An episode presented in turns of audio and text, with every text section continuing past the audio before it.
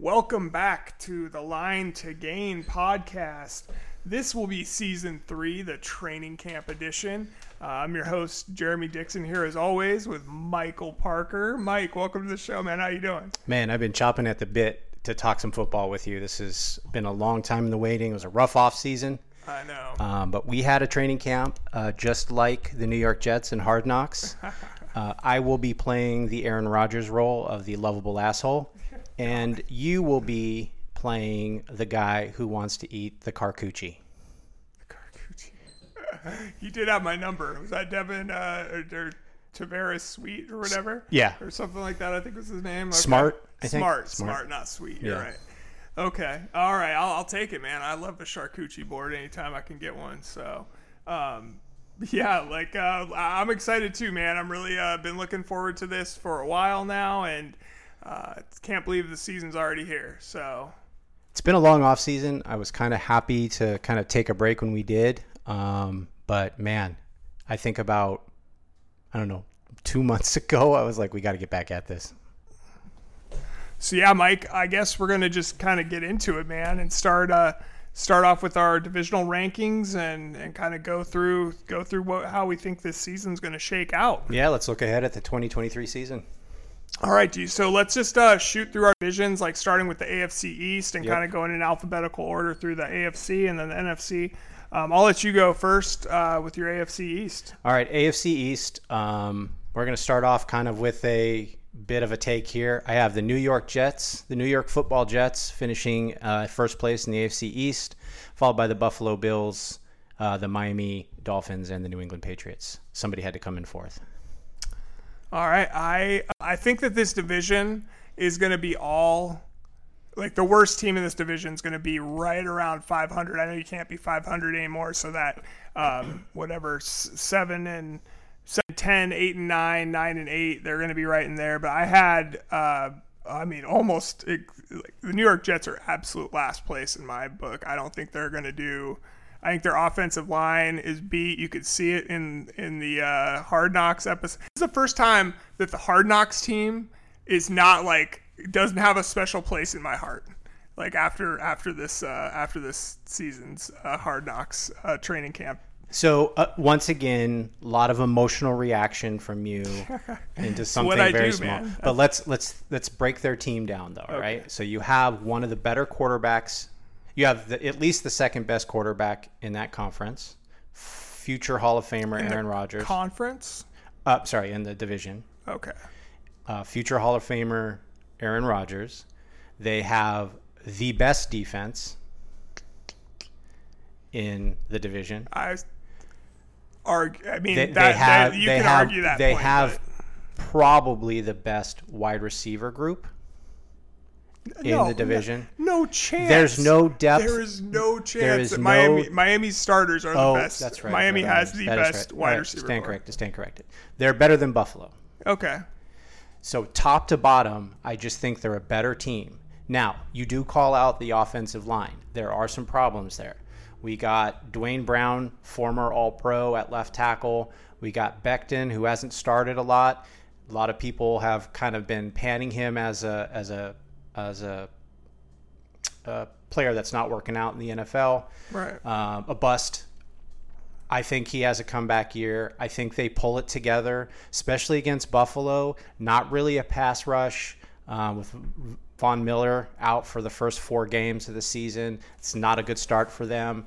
Um, I think uh, Poyer, their starting safety, is injured and may not play on Monday night. There's a lot of things to just point to. And here's the other thing I think, from a variability standpoint, Josh uh, Josh Allen has the the largest variability in what his performance looks like game to game. You know, um, part of the season to other part of the season. He could throw for 400 yards and five touchdowns. He could also throw for 250 and three picks. Um, we'll see what. I, I just watched him last year. It could have been the elbow, but to me, it's it- like it's in his it's between his ears though, because he's he's taking shots knowing that he can't do certain things. So I just I wonder why. I feel, you know, I feel like going into that Buffalo or the He's too much of their offense. Yeah, that could be. I mean, that could be.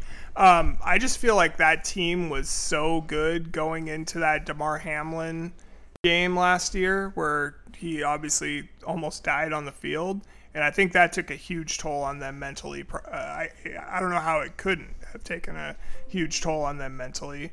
Um, you know, interrupted their whole flow. I, you know, they were the number one seed going into that game, right? Like, yeah, they, but they, they hadn't really. Kansas they hadn't. City. Yeah, but I mean, this is why they play the games, right? We've seen these swings throughout. From first four games, they were the most. The, the greatest they were steamrolling everybody offensively and then all of a sudden at the end of the season they can't really get it together now you got yeah. like some weird headline infighting stuff um, it just the running game, I think, is the key for Buffalo this year. Um, you're putting a lot on this Cook kid. I just yeah, I don't no, think I, it's. Gonna, I think it's their it's best running. Their tough. best runner, obviously, is Josh Allen, and I think Absolutely. that's the problem. But I'm going to tell you, Mike, I don't have Buffalo as my winning team of the uh, AFC East. I have Miami winning the AFC East, and that I'm going to preface this by saying if Tua gets hurt, obviously all bets are off. But I think if Tua stays healthy all year, that that is the best team, maybe the best team in the AFC. I just don't know if their off or their defense is quite there yet. They took I mean, some they injuries. Got, who they they got uh, what uh, Bradley Chubb from Denver last year. They they got it. some. It didn't help that guys. much. Didn't help that much last season. Yeah, but they had no offense last season either after Tua went down. So I, I just I have a they like the the the absolute freaks they have on offense just is like it's going to be hard to guard those guys. I guess I look at it like this: you have a fast car, sports car. It's in the shop a lot because it has to be driven a certain way. It has to be right. And if anything doesn't work right in that thing, it breaks. Mm-hmm. And that's what I look at Miami. They are a sports car, and they can go 180 miles an hour or they could be in the shop on on a you know yeah. rack. So anyway, my my AFC East standings: Miami, Buffalo, New England, and the New York Jets. I just think I just Bill Belichick. I don't think he's ever finished in last place well as a head coach. So in that division, so I just think he, he he can scheme up a defense that can stop people. I think they'll have a really good defense, but I think you can light that offense on fire. We'll they, see, they man. We'll see if Mac Joe. I mean, I couldn't believe that they cut. We I, I mentioned to you when you were over here the other day that they I couldn't believe they cut Bailey Zappe or uh, whatever his name. Is. I know his last name Zappe. I can't remember his first name. Get it wrong every time. But uh, I did see they brought him back on the practice squad. But that was.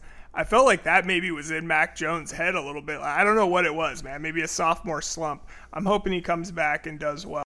Um, I think he will. I, I think for him last year he regret, regressed because he didn't have a proper offensive coach.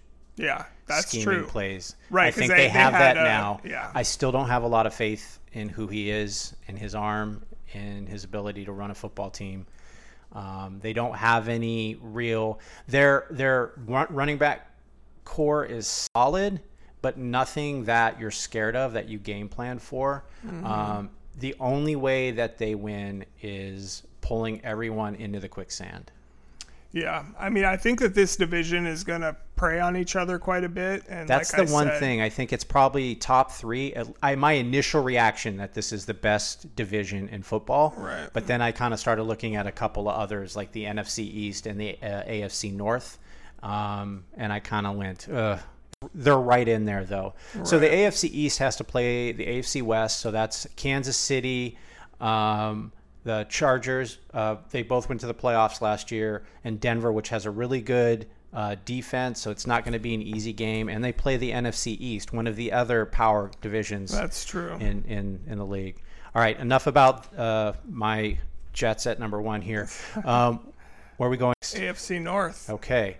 Um, I have number one, Cincinnati two Baltimore, three Pittsburgh, and four Cleveland. Um, our first two were just switched. I had Baltimore. I think that, I mean, I think it's put up or shut up time for Lamar Jackson. You, they're giving you a bunch of weapons now. You better go use them. And they gave you that huge contract, so it's time to for him to prove it. um, and I think he'll I think he'll step up. Um, Cincinnati, I just feel like you know Burr got dinged up in the preseason in the in training camp. Um, you know, injuries. He's been injured before. I just feel like um, you know it's it's going to be tough. He's been injured the previous two uh, training camps, preseasons, and he went to a Super Bowl and he went to the uh, AFC, championship, championship, game. I'm just saying. I think, uh, yeah, and, I, and think I, and I good. disagree with your idea that it's put up or shut up for Lamar Jackson. I don't think that that is in his mind at all. At I think all. he wants to. I think he wants to show people what he's worth. I don't think it matters at this point. He's just going to go out and ball. He's going to do what he can, but I yeah. just don't know what that team looks like. It, to me, it's an X factor. That's why I put him in at second. They're going to be into the playoffs. Um, they're always going to be a tough out, so I'm not putting that. I'm not saying that you know this yeah. isn't close. Um, I also think Pittsburgh. Pittsburgh for me is that team, that seventh team. So it's like the Chargers, Miami, yeah. Pittsburgh. Like I, those that that level, it's really hard to tell. It's going to be inter- That's going to be a very fun division to watch. I think. Absolutely. I think it's going to be a lot of fun, and because honestly, I mean, yeah, like I, I was watching something, a YouTube video or something the other day, and they were talking about Deshaun Watson, and it's like this guy's the highest paid quarterback in the NFL. He's at least the third best quarterback in his division. I mean, I Joe Burrow and Lamar Jackson are both far superior to him. And you take, I mean, go to the AFC East. I think obviously I would Josh Allen over him. I would take Aaron Rodgers over him. I would take probably Tua over him just from a skill standpoint, regardless of the shit off the field. It's really um, hard for he, me to disassociate that. So it's I, I'll, yeah. I'll, i just feel I'll like stay. I feel like this this year for him is put up or shut up. Like he's gonna be. I, I saw, you gotta walk away from that deal somehow. Like you gotta. Who's we? I mean, Cleveland has to you. It's you. it's the most. I'm not. Come on. I know. I like to give it, you It's shit the about most Cleveland, Cleveland decision. They have the most Cleveland Browns owner. I mean, he was like in court for you know embezzlement. Right. They have the most Cleveland Browns uh, quarterback. He's borderline degenerate he's out there throwing. He's a garbage man. He's out there throwing garbage bags into the back of a um, a garbage truck. That I mean, watch his preseason. I, they showed every drop back in his last game, and he looked horrible. Still looks horrible. That's the thing, man. It's like you take almost two full seasons away from football. Like it, it's not easy to come if back. If I was the Browns, I would be absolute. If I was a player on the Browns, I'd be absolutely furious because this is a really good team and they just need some stability at mm. that hmm. one position, and they can really make a move. I think you're right, man. I think you're right. Um, but yeah, I, am I'm, I'm excited to watch the NFC or the AFC North. I think it's going to be a fun fun one to, to, keep an eye on throughout the year. So, what uh, what's your AFC South look like? Uh, Jacksonville, Tennessee Titans, uh, Indianapolis Colts, and the Houston uh, Texans. I just had the I had the same top two with Houston and then Indianapolis. I feel like I think that Houston's defense is going to put them aside a little, set them ahead of Indianapolis. I think Indianapolis with Jonathan Taylor's situation up in the air, unless he comes back, which it sounds like the bridges have been burned there. That um, you know, I mean, if, if he comes back, then obviously I think that Indianapolis is probably the third best team. But without him and a rookie quarterback starting, I just feel. I mean, they both obviously Indianapolis and Houston both have rookie quarterbacks starting. I just think that you know, without any kind, any semblance of a run game in Indianapolis, it's going to be tough to, to compete. I think this is going to be a scenario like what you see with the Buffalo Bills that that quarterback is going to be the main runner. Um, I don't think it's anywhere close to the quarterback situation that you see in Houston. C.J. Stroud is not that kind of guy. Is he even he's starting? He's a pocket passer. I don't. I assume. I don't. I, I haven't heard, but I yeah I don't. I haven't really kept too great of a, a grip on the Houston situation. So, but for all intents and purposes, the coach of Indianapolis, Steichen, really knows his stuff. He knows how to game plan uh, against another team very well. Uh, I assume he's going to put his guys in position. Um, there's going to be a running back commit by committee. I think they're they're under they're understaffed when it comes to their wide receivers. Um, Pittman's their number one, and I think he's probably a two or three on another team. Um, so I think they have some problems there. Their defense has been pretty good, or at least flashed flash of goodness um, over the last couple of years. Um, so they're old though, so it's it's hard to say where that's going to go. I just Right. think Houston is a dumpster fire on offense, and I just ultimately think if you can't put points on the board, um, I don't expect you to win, even with Yeah. a solid defense. And that's all they are—a solid defense. Right. Well, obviously, I'm not going to argue too hard over third and fourth place in the AFC South. I don't have either of those teams going to the playoffs anyway. But uh, I only have one from this division. yeah, me too. Oh, yeah, me too. Me too. Um, all right, man. AFC West. Well, Kansas City by a by a mile. How can you pick against them? You can't. You Even can't. Even in like, I I don't. Yeah, even like Super Bowl stuff. It's like, how do you like? Where do you knock them out at? Like, they're just on another plane of existence. you can get to of the them. You can get to them in these championship games when you got two really good teams, you know, facing each other. If in that that season of the quarterback, you kind of watch them winning by three points and two points, and they, I mean Right. they're they're doing what they need to win, which is why they want you know why they're you know world champs right now. Yeah. But there's always like one play goes a different way. For example, that out of bounds uh, late hit they're not in if that doesn't happen they're not in field goal range and they have a very a few seconds to get that up the field Right. so that could change everything and then cincinnati goes to the super bowl Right. all right True. All right so my second team man i really have a lot of faith. So kc chargers denver las vegas. So the chargers i think is the team i'm most excited to see what they look like. Um, i don't know if their offensive coordinator is what he's been built up to be but what is it uh, kellen moore? Um, Yeah. but man, Justin Herbert has me just like that guy can throw the football. I'm excited to see. I I'm not really even though his, his wide receivers are pretty good, great route, route runners, not burners. Um, they win 50-50 balls. Um, I'd like to see them get downfield a little bit. Um, qu- question at running back. Uh, Ekeler's there, but you know, Is he holding? No, he's not holding out. no, I don't Yeah. think so. Yeah. Yeah, I had the same AFC West standings as you did. I think. I mean, Las Vegas looks terrible. The only thing they can do well is Maxx Crosby. yeah, absolutely. Um, and, and again, the Chargers. I think that yeah, like that just goes again. There's two more quarterbacks in this division. There's one in the AFC South that are all better than the highest paid quarterback in the NFL right now. That uh, that just can't sustain. But anyway, um, yeah, I'm ex- uh, like I, I I think that I'm I'm hopeful. I still hate the Chargers coach. I know I went on a diatribe at the end of last season about how he should be fired, Yeah. and I hope he would be, but he obviously didn't get fired.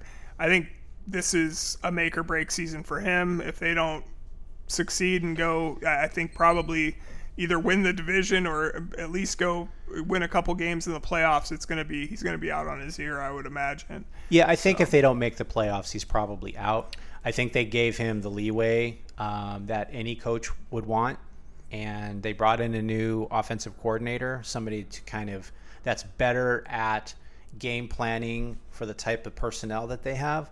So I'm excited to see, you know, Me where that goes. All right, that's the AFC. What about your NFC? Let's go start with the East. Yeah, Um, this one's pretty easy, I guess. Uh, for me, it's kind of chalk from what last last year was. I got Philly, uh, the Cowboys, the Giants, and the Commandos. I just swapped the Giants and the Commanders there. I think, you know, I don't. We don't know what Sam Howell is, I guess, and like if he is like a decent, serviceable NFL quarterback with their defense, like he could, they could be third place in the NFC East. So I mean, not that that's like a huge accomplishment, but um, I think they could possibly get Got you into the cellar. playoffs last year, so Yeah. who knows? Yeah, so I I- I just feel like the Giants, man. I I've never thought that Daniel Jones was a good quarterback, and the fact that he got paid so uh, so so well, it just is crazy, man. Dude, kids grow up to be an NFL quarterback. I trust Daboll. He, I do too. I really he's, like I think the only coach of the year to like when his team finished like seventh in his conference and still won Coach of the Year. Right. So to take what the, to take what he, he got better this year offensively at Mm-hmm. least. I don't know a lot about their defense, but they were definitely scrappy last year. Um, I think Washington's front defensive front is one of the best in the league, uh, but I don't have a lot of faith in their run game and their quarterback at this point. Um, they have some pretty good wide receivers on that team, but I just their coach is Ron uh, Rivera, who I guess last year didn't even know that if he won the game, he would have gone to the playoffs Yeah. one of those like oh i didn't realize that i mean to Right. me that's and whatever this was going whatever was going on with the fight with Bieniemy what he, he kind of like was talking about the players were complaining about Bieniemy and it just Yeah, bizarre. he, he's just a bizarre dude and I, I don't trust him as a football coach he was i guess a he was stable from a from a leadership standpoint when you know, the football team was going through this daniel snyder mm-hmm. stuff but if they really want to compete in this league they're going to have to get a better coach now. Are they officially sold now? I know that Yeah. it was. Are they okay? Good. I wasn't sure. Um, I know. did you, kinda, you see that drunk dude on the um on that preseason game when he tried to sh- when he was talking to um, Troy and, and Buck and he, and he tried to shake Buck's hand when he was kind of like using him to talk. Oh no, I did. I did not miss that. That's hilarious though. I was like, who is this? He was just wearing like a polo shirt. He looked like some I don't know forty year old podiatrist or something or sixty year old podiatrist. Good for know. him, man. Good for him. Living his best life. Yep. I feel sorry for that uh, that fan base. Yeah, no doubt, man. No doubt. Uh, all right, NFC North. All right, I think this is kind of a This bit- is. I already know we're gonna differ greatly here. So I got Green Bay, Detroit, Minnesota, and Chicago.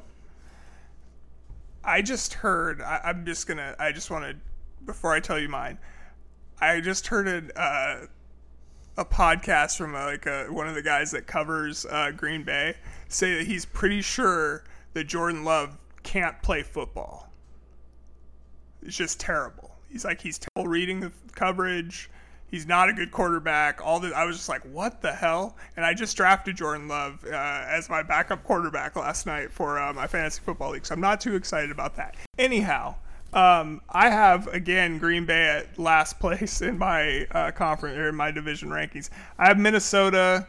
I just think that they're going to rack up a bunch of close like garbage wins like they did last year and they're going to their record's going to look way better than it really is.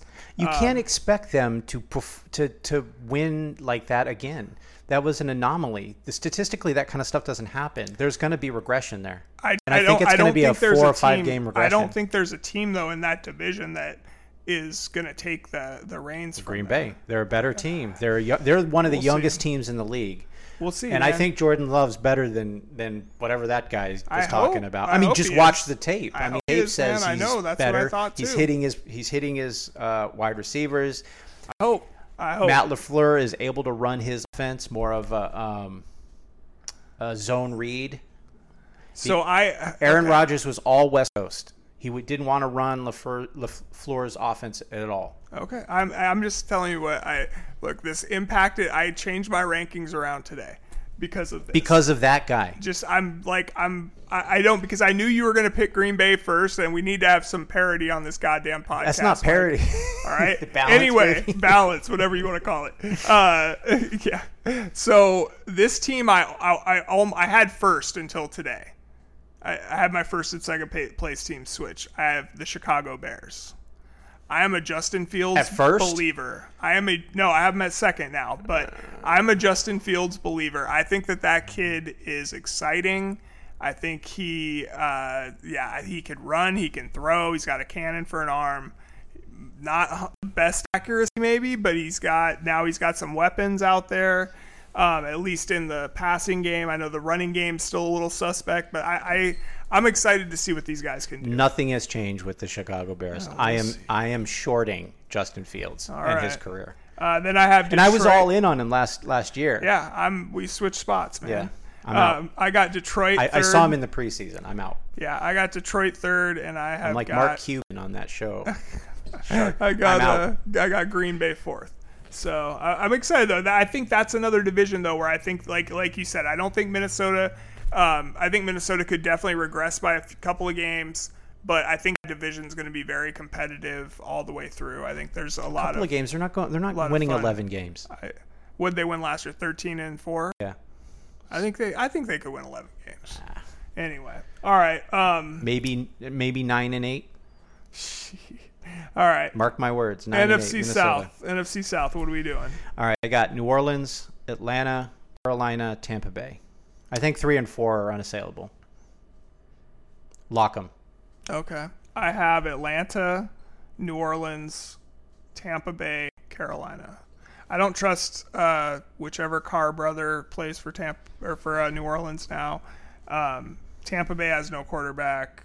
I, I, I don't. We don't know what Desmond Ridder is. Tampa Bay is the oldest team in the league. I mean, honestly, I don't know why you'd put them at three at this point. There is Yeah, no prob- they hope prob- for that team this I year. mean, I just feel like maybe they can chip off a couple against Carolina, who's uh, Mike Evans is team. traded by midseason. You think so? Absolutely. I, well, He's sure. irritated this year. he- They didn't re-sign him. Hopefully for him, he's. They're not having. They're not talking to him right now. And honestly, if, they're gonna, they're gonna tank. Yeah, That's why you bring Baker Mayfield in to tank. yeah, it's probably true. Um, Now, New yeah. Orleans, on the other hand, they they, they have probably the best defense. And now Yeah. they could regress. They're ol- they're one year older, so I think they have in the division the best receiver core. yes. I think Derek Carr, new space, weapons to throw to. I mean, I'll take that back. Hold on. I think Chris Godwin and Mike Evans are better players than the players that New Orleans has, but I think that they have no. I mean, they have no quarterback whatsoever. At least Derek Carr can throw the ball. I don't know about Godwin, but I got you. But Atlanta, man, that's the team. I'm. I'm. I want. I can't wait to see uh, Bijan Robinson uh, in live games. Like I, they still have Kyle Pitts, who is arguably like the third or fourth best. Um, you know, I, fantasy. I think they could have a top. sure. I think they could have a top five offense. I think the distance between one and two for me is very narrow, Yeah. and the reason I put Atlanta at two is because their defense is not good I- I'll give all. you that. I'll give you that. I, I think it's going to be. I, that's another. I, I'm They're gonna just, have to boat race everybody. I love. I love the beginning of football season, man. Like possibilities are freaking endless. well, that's the and- thing. The variation. The, when do the defenses catch up? Are the Right. offenses out of sync? Like you expect defenses slowly over the course of the season to get better Right. at identify some of these things. Um, but it's I mean I've, we've seen games where it's just like all of a sudden it's three to zero or something like that. It's just you know you never know until we start getting into about week four. We'll do our power rankings for week uh, after week four, quarter, and then I think we can figure out. We'll, we'll do a better job of figuring out who's who's who out there. All right, let's uh, let's go uh, NFC West. All right, I have Seattle at number one. You fucking asshole! I was gonna do that's that was my pick. I thought I was gonna get you pissed off about that. All I right, got San Francisco at excuse two. my language, everyone. um, I have the Rams and then the the Cardinals at four. same, same. Now, Seattle. I, first of all, let's talk about San Francisco. I think they're one of the best teams on paper in the league, probably top four. I think there's some interesting variability in their offense. Everyone thinks that no matter who you put in at quarterback, it's going to work. Uh, Shanahan really likes Darnold, so I, don't, I think if Purdy doesn't work out, he won't be afraid to pull him and get Darnold in there. Um, I think the whole Mike Shanahan or uh, Kyle Shanahan can like play any quarterback at offense is going to end this season. I think it's not. It's going to. All they need is one piece to go down. Kittle's not playing in the first game. Man, yeah, he's dinged up. Like that's that's CMC has an injury history. Deebo. I mean, these guys aren't exactly. You know. Well, and I just sent you that uh, that tweet today from overthecap.com saying how I mean they're next year they are in salary cap purgatory and they they don't even have Joey Bosa under contract right so now. right now, I don't think he plays game one. He has all of the leverage in the world right now, and I think if they don't re-sign him, if he doesn't play a, a down for them in the first four or five games, like that could be a problem for them. I think they're really, really good at defense. Yeah. Like, I, I don't know how else to put it. They're probably top three defense in the league, Absolutely. but I don't know if the offense is going to be there. We'll see. I mean, I don't like teams with a lot of turmoil in there. A lot of things going on. Some teams can pull it together and figure it out. Um, I don't know. It's it's a lot of stuff up in the air. And Yeah. Seattle, I just man, this is a long shot. Don't get me wrong, right? If, if we're, I didn't want it to be chalk, and I wanted That's why picks, I did it too. but I wanted my picks to be realistic in a way, right? absolutely. We're we're shooting for a little bit. We're giving them credit in place. We're giving them credit for an improved run defense, right? We we drafted pretty well. We got some good young talent on the team. Um, I think we can run the ball. I think we're going to be able to defend the run better. I think we have a really really good wide receiver core. Now DK Metcalf can run some routes, um, I am going to be over the moon. And I think Jaxon Gino. Smith-Njigba is gonna. He's I, I think that's going to be amazing once you know, kid making looks sure. fantastic. Yeah, really I mean, he's been they, Great they've been raving about him ever since. and I uh, think Gino, started. I think Gino is going to be at the top of the league as far as quarterback numbers go this year. Okay, I like it, man. I like it. I will be happy if that is the case. So, all right. Do you want to just run down like your one through seven seeds in the AFC, or how, how do you want to work this out, or you just want to go str- like just say who we think's going to the Super Bowl? All right, or? so we went through this exercise to ultimately get to who we thought was in the Super Bowl and who would win. Right. But for me, I just couldn't just come up with some random stuff. I had to look at it and then walk through the playoffs. Okay. So part of that exercise is I ranked one through 7 Uh-huh. all the teams and both divisions. So Me let's too. start with the AFC. I have number one Kansas City, same with me. number two the Jets, I have number two Miami Dolphins. uh, I'll three, go. I'll let you go. And then three I'll Cincinnati. Okay. four Jacksonville, and then Baltimore, Buffalo, Chargers. Now I already mentioned that Chargers. I, I you know love that pick. It could be Miami, it could be Pittsburgh, but um, yeah, that's my seven. Okay, we only have one difference, um, and it's our number two. Because I have Miami as my number two. You don't have Miami in the playoffs. You have the Jets at number two. I don't have them in the playoffs. Uh, then I have Baltimore at three, uh, Jacksonville four, just like you. Buffalo, Cincinnati, Chargers as my three wild cards. Yep. All right, so I have the seven-two matchup: uh, Chargers, Jets, uh, six-three Buffalo, Cincinnati, and five-four Baltimore, Jacksonville.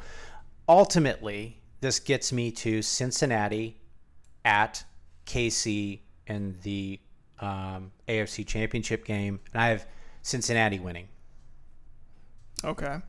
Um, I have it ending up as Kansas City, Baltimore, with Kansas City winning. Okay. All right, let's move on to the NFC. Okay. Um, my number one, Philadelphia, Green Same. Bay, Okay, Seattle, New Orleans, Dallas, San Francisco, Detroit. All right, mine. Uh, I have Philadelphia, Minnesota Vikings, Seattle Seahawks, Atlanta Falcons. I don't need the. I don't need the laughter. Okay? it's just like I don't need the laughter. I, Hey, Kellen Mond is not playing for them anymore. I know it's it's a shame. It's a travesty, actually. Okay. Uh, two. so Seattle three, Atlanta four, Yep. Okay. Dallas five, uh, San Francisco six, and the Chicago Bears seven. And I have Seattle beating Philadelphia in the, the NFC Championship to go to the Super Bowl. This is ugly for you. There's no way they're going to the Super Bowl. I have them actually losing to San Francisco in the divisional round. All right. Well, we'll see what happens. or actually in the wild card round.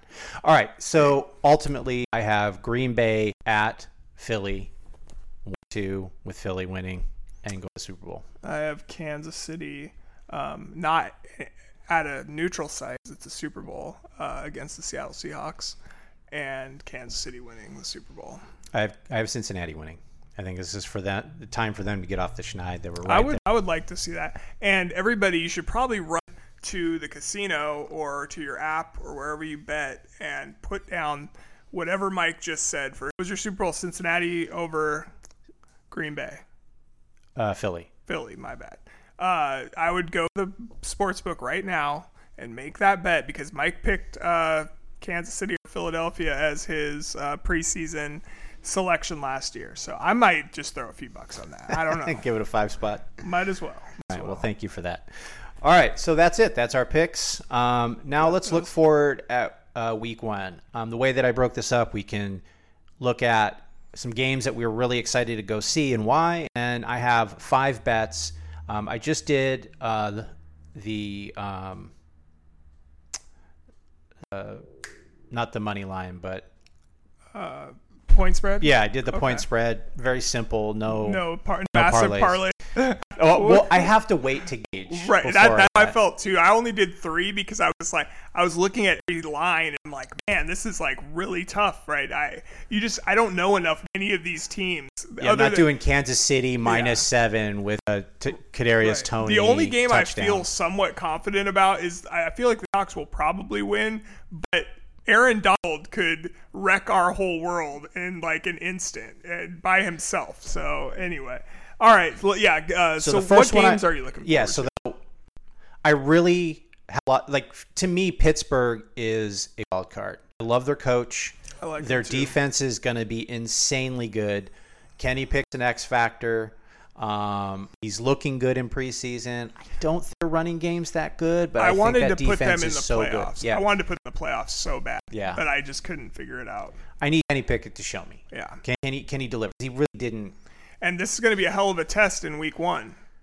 I mean, even without uh, Nick Bosa against San Francisco, it's going to be. Yeah, definitely. that, this was my number one game too. I want I want to see how that offensive line holds up. They haven't been that good over the last couple of years. Yeah. So hopefully it's there. They can hold up. I, I like you know I like Kenny too, man. He's he was I, I've liked him since he played at Pittsburgh. Like he was always fun to watch. So I, I'm I'm anxious to see what he can do. I think I love George Pickens too, man. He's one of my. He's kind of a sleeper. Uh, like I, I, I wanted the Seahawks to draft him last year really bad. I thought he would have been a great fit, but and, and you know he's just yeah he kind of slid under the radar because of some injuries and I think some off-field stuff. So, uh, but yeah. Anyway, all right. What's your next game? uh, Cincinnati at Cleveland. I want to see how Burrow looks. Um, and I kind of want to like hate watch Watson. I want to see him confirm what I'm seeing with my eyes that he can't do this anymore. And I really want that to be a lesson, not only to the Browns organization, rest of the NFL, that that dealing with guys like this gets you nowhere. And just go see um, what's I can't remember his name. I'm so far out of my mind right now. The backup at New Orleans that went to Florida State. Oh, Jameis. yeah, Jameis Just- Jameis. Just see Jameis and like his the horrible things that he's been accused of, and like how just mentally not there. And um, man, his fall from grace is insane. Yeah. I'm hoping to see kind of a Okay. Jameis Winston decline out of Watson, out of the Yeah. All right. What's uh what's your next? one? Miami at uh, Chargers. Man, I think this is the battle for the seventh seed. Whoever wins this game has a leg up. So if your if your Miami is really going to win the AFC, they have to win this game, and we'll see. It's, it's at it's at LA Chargers, but I mean that's, That's a basic, game yeah, it's basically a home game for Miami. I got that as my my phone as well. Games to choose. Two more. Okay, go ahead. Uh, Dallas at Giants. Um, That'll be a good one. I want to see if pretenders the Giants, and I also want to see how Rain looks. And I'm not going to call him Dak until he stops throwing interceptions. It's like uh, when Bill Parcells wouldn't give the uh, star on the helmet to the players until they earned it in Yeah. training camp. They did the Browns did that too, where they didn't get their little stupid stripes on the helmet. oh, okay. So dumb. Yeah. All right. What was your next one? Buffalo and New York Jets. This is a huge game for me and my prediction. Um, I think Aaron Rodgers is gonna is gonna be great, and I don't think that the Buffalo defense is gonna be able to to stop him. Uh, anxious to see what how that breaks down. Um, yeah, that, those are all. I mean, I'm excited for Sunday, man. Really, that like if I had to be just break it down like that I say all this, and I'm out of town. oh man, terrible, Mike. Terrible. It is what it is, man. I gotta Uh, live life. yeah, you do. You do. Maybe not week one of the NFL season. I'm not getting paid for this shit, so I I, know mean, it's true. Not yet, bro. what am I Not doing? yet. um, my other game, other than the the two, I I only had three. So 49ers, Steelers, and Dolphins, Chargers. I'm I'm really looking forward to those two, like you mentioned. Uh, the third for me is Packers and Bears. yeah, I want to see what Jordan Love looks like. Uh, I mean, there's so many, bro. You could you could come up with any game, and there's going to be a reason. I why have. I I'm betting that game. So Alright. yeah, All right. All right, I like it. So yeah, that's my. I just want to see you know where the Bears are defensively. I want to see where Green Bay is offensively and like what they look like out there. So uh, it should be a good game. I think. Um, yeah, I'm, I'm excited for that one a lot. So uh, let's get into these bets, bro. All right, so my first bet is Los Angeles Rams at Seattle. Uh, I'm taking my five and a half um, on Seattle. Mm-hmm. Um, I think they're going to win by more than a touchdown. So to me, this is an easy bet. If we can't win this game, then I don't know what we're doing. Right. I hear you. Uh, I'll let you just run through your five. All right, Philly minus three and a half at New England. Let's get it all started off right. We'll see if New England's for real. I just think Philly's offense is too good. I think their defense is going to destroy Mac Jones. Hopefully, maybe we will see uh, Bailey Zappe this year after all. uh, my next one Green Bay plus one and a half at Chicago. I cannot believe Chicago's favorite here. I have uh, the only thing I can think, the only thing is that is the uncertainty of what Jordan Love is. I heard like because top to bottom, the Packers are a better team. I heard like eighty percent money in that game is coming in on Green Bay, and that's like the public money always loses. So I'm I'm uh, I'm feeling pretty good about the Chicago game. Oof, I don't want to get off. I don't want to have this argument with you next week too. I, I, told you about Chicago. I don't worry. Just him, wait, bro. You better him. you better hope you better hope that Justin Fields doesn't get loose, man. No, I, am not worried about that. Um, I'm more worried about Jordan Love not being able to compete. All, All right. right, Miami plus three over the Chargers. I'm actually taking Miami there. Um, I think that offense is too potent. I'm unclear about whether the Chargers are going to be able to stop that team. Right. Um, so we'll see. We will definitely see. And All then right. finally, I got Buffalo at uh, New York Jets. I took uh, Jets, which are underdogs. I them plus two and a half. Yeah. Um, well, we're betting opposite sides of that game. That's my first game. Uh, Buffalo minus two and a half at New York. Uh, I just think, I don't know. And I like I said, I think that Buffalo's think that New York Jets offensive line can make Buffalo's defense look better than it is. Uh, so I'm I'm just I'm anxious to see it. I think that um, I'm feeling good about Buffalo. I think Josh Allen. I'm hoping that it was just that elbow issue he was dealing with last year, and he's going to be back on point. Uh, we shall see. And then I had Denver minus three and a half against the Raiders. Just Raiders. I mean, that's probably nothing, a that's probably a game that I won't really. I, I was strugg- I was struggling to try to to find games I want to put on in week one. The numbers were so close. There wasn't a lot. The, the range was somewhere between two and a half and four. Yeah, it was, they were running real tight on these on these spreads. So if I if I could if I could get Denver, could buy it down to three, I'd be feel a lot better about that one. But um, you know, I mean, I think Sean Payton can't do anything but help that offense, and yeah, I, I and just, it's all about execution. If that guy can't, true. if he can't throw down the middle, if he can't, well, we're gonna we're gonna get we're gonna get to that in a minute because uh, that that has something to do with Jeremy's question of the week. Um, the the third game I I found was Washington uh, minus seven at home against Arizona. I just feel like Arizona is clearly tanked Caleb Williams already. They uh, cut loose their uh, primary backup from last year, Colt, uh, not Colt McCoy, I forget who it is now, but uh, Josh Dobbs. Josh, uh, Josh Dobbs is going to be their quarterback, and uh, I mean, he's uh, yeah, I, am not. It's going to be a long year in uh, for Arizona Cardinals fans. I feel like this year. So, well, I'm not even sure they get Caleb because if you're looking at the numbers, right? He's making three in NIL, three mil. If he maybe can, he just comes back if he doesn't want to go play there. Why would you? You make more money over here, and I don't. And I have a little. I have a problem with teams dictating who these guys can play for. Yeah. I get you sign a contract, but I sh- it should both ways. Like you should be able to pick who you want to go play for, well, essentially. Yes. I'm, I'm, I'm, I'm, I have a moral problem with people standing up on a stage and having old white men pick them. That's okay. I, I got you. I got you. So there, I mean, to to me, that just doesn't. The optics look really bad. And then once they get selected for that team, they are, they absolutely lose all freedom and leverage to go and compete with the team that they want to. So eh, so these players have to use this leverage at any point that they can, and I think and if it's a it, and it's not even about money at this point, right? Because he can Right. make more money in L, NIL than he can Than a rookie, yeah. uh, even if with the first pick as a, with the rookie salary cap. I saw some stat last week about I forget what quarter. It might have been Caleb Williams is making more money than like the the top like it was like Trevor Lawrence, uh, Joe Burrow, and somebody else would have been like the number one pick. it was Joe Burrow. the yeah. last few years. It was Joe so, Burrow. Yeah, I, rem- I saw the tweet. Yeah, I can't remember exactly the exact tweet, but uh, yeah, it, you know, it's going to be.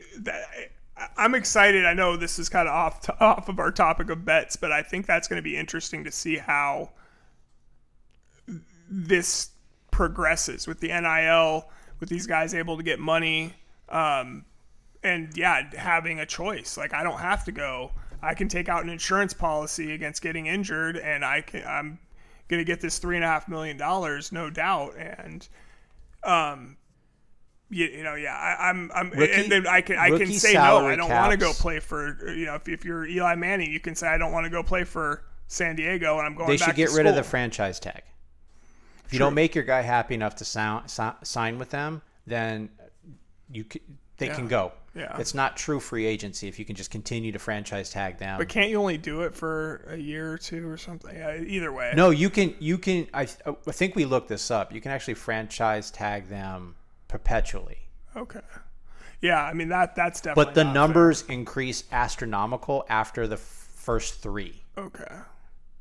Okay. Yeah, I mean it's uh, it, it's uh, definitely something to look at, and I would imagine that the uh, players' association is trying to get rid of. Uh, rid Well, of they're the ones that signed all this stuff into. They allowed this stuff in. I mean, a rookie salary cap is in place in part to protect owners from themselves. It's true. Like I, you're, hey, you're the number one quarterback.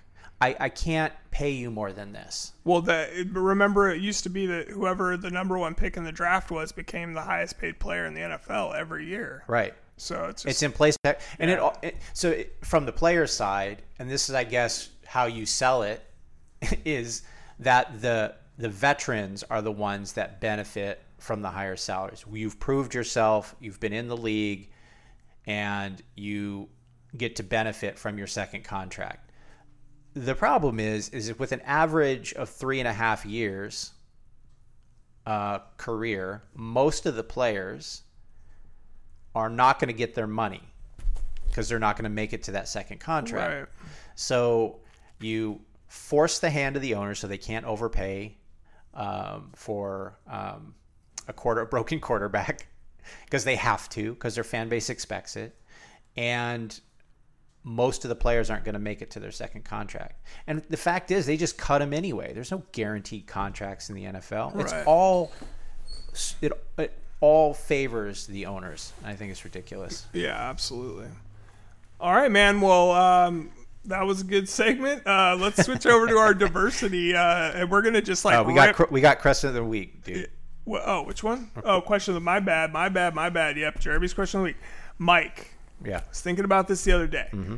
because you don't see like super, you don't see many Super Bowl champion quarterbacks um, after they kind of lose their starting. Mike Vick was the only thing I could think of. Yeah, I mean Joe Flacco, I guess, but uh, they, those Was he an MVP? Anyway, Was he MVP level ever? I don't know. He had a good run for a he Super had a, Bowl. he had a couple years there that were pretty good. Anyway, um, you know, a lot of times star quarterbacks don't become backup quarterbacks; they just move on. So my question for you, and I guess it's this is like assuming that you thought this guy was ever a star quarterback, but what does 2024 and beyond look like for Russell Wilson if he struggles again this year? Because we know that if if he succeeds, then it's you know they're going to keep going. But if he they can get out of that contract after this year for the most part, it's going to be a heavy. You know they're going to pay still a a thirty million dollar cap hit or Yeah, something. but I mean, if you're if Sean Payton thinks he's not your guy, then he's not your guy. You're going to move on probably. So because Sean Payton has security, so Well, he might have enough leverage to, to move him out. I will say I would expand it to the 2023 season. I think this is make it or break it. It's funny because I had this opinion and then um, Sean Payton opens up his mouth and he says this. Sean Payton told quarterback Russell Wilson to salvage his career, he needs to focus less on Russell Inc. And I think that's what it is. I like the actual quote a lot better. Well. I'll get to that one better. I'll get to, to that one as well. So it seems like he's his public persona is more important to him than the reason that he's in the public. You see this from time to time where these star players, um, James Harden, become less about the sport or the thing. It, it could be an actor, the acting, because they are now just officially some sort of celebrity right. and he's more important in building a brand. It seems like he's more interested in building the brand of Russell than he is actually playing the game. So when you hear him talk about, I have these aspirations of owning a team and being an MVP and having all these accolades and making it to the Hall of Fame. Well, I'll tell you what, Russell, unless you figure it out like now, you're not going to the Hall of Fame because you had about a five year window. He two years ago he was in the MVP conversation at the beginning of the year, and then he has completely fallen through a trapdoor. And I have no idea why, over that period of time and a hurt thumb, that he could not figure out how to play the game of football anymore. And the only thing that I can think is that he is protecting himself, which I, you know, fine. Then don't play the game, be the celebrity. But if you want to play this game and be successful at this game, you have to step up and you have to do what it takes to be successful in that in this game. And I don't think he's there. He's the he's the uh, Maria Sharapova of NFL football players. Whatever that means. All right. So You know, this is you know what that means. I have no idea. All right, so um, this is a quote from Payton. Will, will you will you effing stop kissing the babies? You're not running for public office. Off, uh, office. That's kind of a pretty. It's not. It's very clear what Sean Payton wants out of Russell Wilson. yeah. I'll tell you what. If Russell Wilson can um, use some humility, take it down a couple of notches, hang in the pocket, do a rollout to give yourself passing lanes because you're short, dude. Just do what it takes to be successful and trust that Sean Payton is not going to turn you into a punching bag. And just, you have a great defense. You have an opportunity to ascend at least into the playoffs. Yeah. Absolutely, man. I We'll see. couldn't agree more. And I'm not. I, I actually just told a friend of mine uh, who's a Denver Broncos fan. Where I, I sent him that uh, quote from Payton and was laughing about it. And he's just, man, he's like, I, you know, I hope he can figure it out or whatever. I'm like, I actually do too. I mean, Russell Wilson, good, bad, or indifferent, won a Super Bowl as a Seattle Seahawk. He's eventually going to probably go into the Ring of Honor as a Seahawk. Or I mean, obviously, he'd have to be a Seahawk to go into the Ring of Honor here. But I wouldn't put him in. you don't think so? I wouldn't. I think he will. You might not. I think he'll eventually go in. Um, if yeah, I, Well, we have to look at the precedent. Who's in there now? And what did they do compared to what he did? I mean, maybe a Super Bowl win gets you enough yeah, I think to so. be there. I think I think Jim Zorn is there. If Jim Zorn's there. He can pro- he should Yeah. probably be there. Absolutely. Uh, and I think like the the animosity from fans and even if like the organization after a few years after he's gone from the league and we're not seeing him saying Broncos country, let's ride or whatever bullshit saying he has. Um, I think that that that cooler heads will prevail and he'll come back into the fold and probably be Richard Sherman out there at practice and stuff like that. I don't know because Richard Sherman has a has a certain level of authenticity that I don't think That, that Russell that's has. very true too. And if you really want to come back to the graces of a fan group, you don't have to. You can be unauthentic and you can kiss your babies and do all the things that you want to do as Ciara and every and you can live life, man. There is no need for you to come back at all. Right. But if you want to, if that's part of your goal, you need to be humble about that and you need to be authentic. I just don't think he's authentic. Yeah. And to me, he's like like it turned like a dork, a clown. He, he is. because he's creating a facade that no knows what he is, and I don't need to know his deepest, darkest secrets, man. I just need to like answer a question. He act like a Honestly, real person. Yeah. yeah. He it reminds me of the lady on the uh, the the plane that I was like, that guy is not real, and freaked out and got thrown she off was the she plane. was yelling at Russell Wilson. Yeah, exactly. Yeah. That's what I was. I was thinking that too. that would have been a good meme or something on uh, for the internet. But Hey, speaking of Russell Wilson, uh, in our diversity segment that we're about to get to right now. Uh, take corners first. Oh, okay. Come on, bro. Oh, I gave you the I outline. don't have the take corner on here. God damn it. I don't know what I how I got missed that. All right, Guys, anyway. it's training camp. We'll tighten this up for next season. it'll- we'll be fine. watch the tape. We'll be fine. All right, go ahead. All right, take corner. Um, Trevor Lawrence will win MP. Okay. I, it's plus 1600 on FanDuel. It's been that way since August. He's in that um, like Aaron Rodgers level, Dak Scott level. Um, I think he has a really good offense. I think Calvin Ridley, man, coming back. I'm I'm anxious to see. I'm that. excited to watch this team. I don't know how if their defense is there, but that doesn't seem to matter. I think I think there's really if if if you're not taking chalk, it's a great pick for you to, to put hundred dollars down and see what happens at the end of the year with the sixteen plus sixteen hundred dollar payout. Um, and I think I mean stranger things have happened. All right, second take. Geno Smith will be the second best quarterback in the NFC it's hard to compare NFC quarterbacks to the AFC because I think there's still three that are going to be three, maybe even four um, that are going to be higher than Geno Smith over there. I think Hurts is going to be in that four or five range, uh, but I see Geno being right there with Hurts in the NFC. Okay. All right. Third take Kyler Murray will demand a trade before the 2024 season. I, did have that on my list too. I had this back. I think when I think it was a hot take, but I'm, I'm recycling it because I still think it's valid. And all the signs are pointing that way. We have a team that's thinking he is, by all intents and purposes, a horrible locker room guy and a horrible teammate. Uh, very selfish guy. I, I don't know what would be a good landing spot for him. Maybe he'll be a Raider. right. for all we know. could be. Well, and Michael Bidwill has shown that he's not afraid to walk away from a high draft pick quarterback to move on to the next one. So, um, They have no strategy. That's the problem. right. Uh, hey, shiny new toy. Let's go get that. And let's Yeah. bring in. I mean, I'm not sure about this Gannon guy who's their head coach now. I mean, I've seen some videos of him talking to the team, and he just looks like nonsense. Really? I'm not sure. I don't know why you would do that. Like, not bring an established person in. Um, his Gannon's leash is not going to line up with the four to five year timeline that we're looking at with Arizona. I think it's going to be a disaster, an absolute disaster. All right. And frankly, Kyle, Kyler Murray should get out.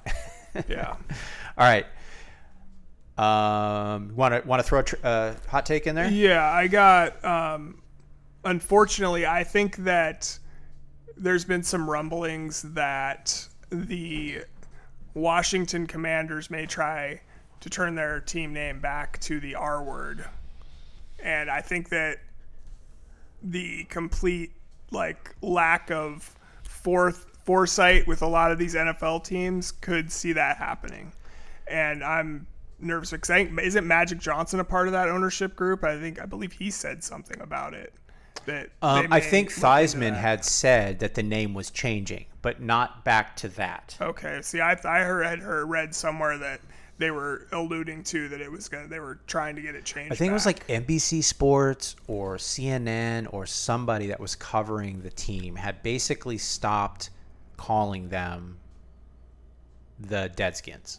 Okay, They started calling them the football team because they refused to use that nomenclature. right, So my guess is if that happens, the hell that they will pay, yeah, the I new so. owner will be hammered. yeah, Um, I don't think it's a good look.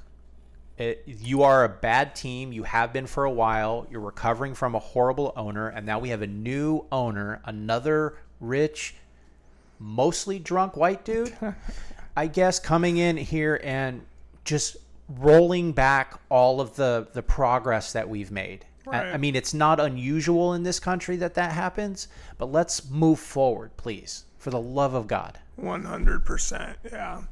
Um, uh, my next hot take was just that Deion Sanders is such a him. breath of fresh air Love in college him. football.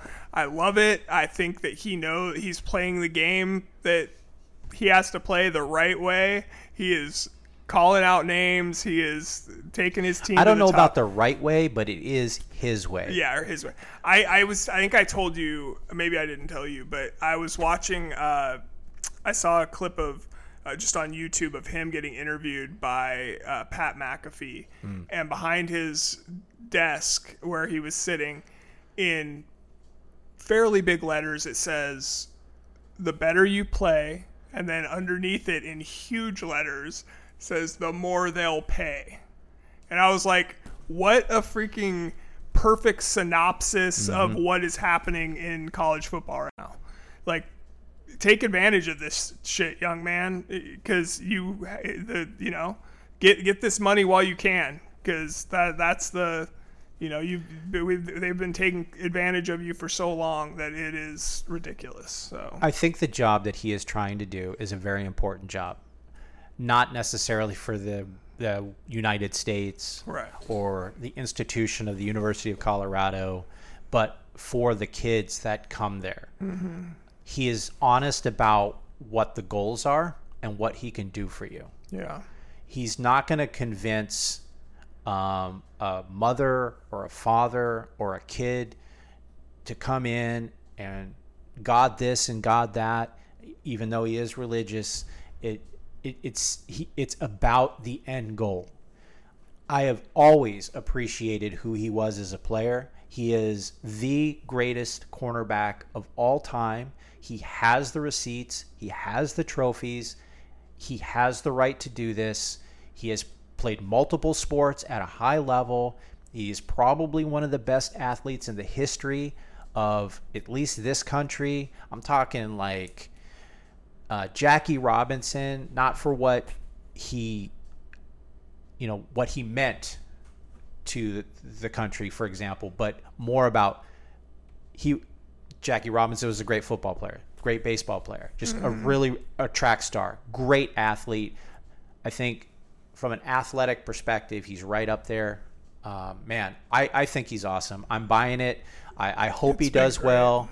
Um, I'm all for sticking it to the quote unquote man, to the NCAA, to all these other coaches like Dabo Swinney that sit here and like, Can't I'm not taking any of that NIL people, and I will not accept anybody in the transfer either, because I'm Such a man. Moron, yeah, such It's just it's moron. absolutely ridiculous. No, he does. No, they built their program off the NIL, but it was the name, image, and likeness of God. Yeah. Like, what a nut job, man! Oh, man. oh, dude, Oh man. get out of here. Right. So that, that's my those are only my two my only two hot All right. takes. So Speaking of college, the new uh, the newest conference alignment will be the death knell for the NCAA. yeah, rest in peace, Pac-12. Well, I don't even care about the conference. I think the NCAA will go away because what happens is is these teams will be this these conglomerates will be so big.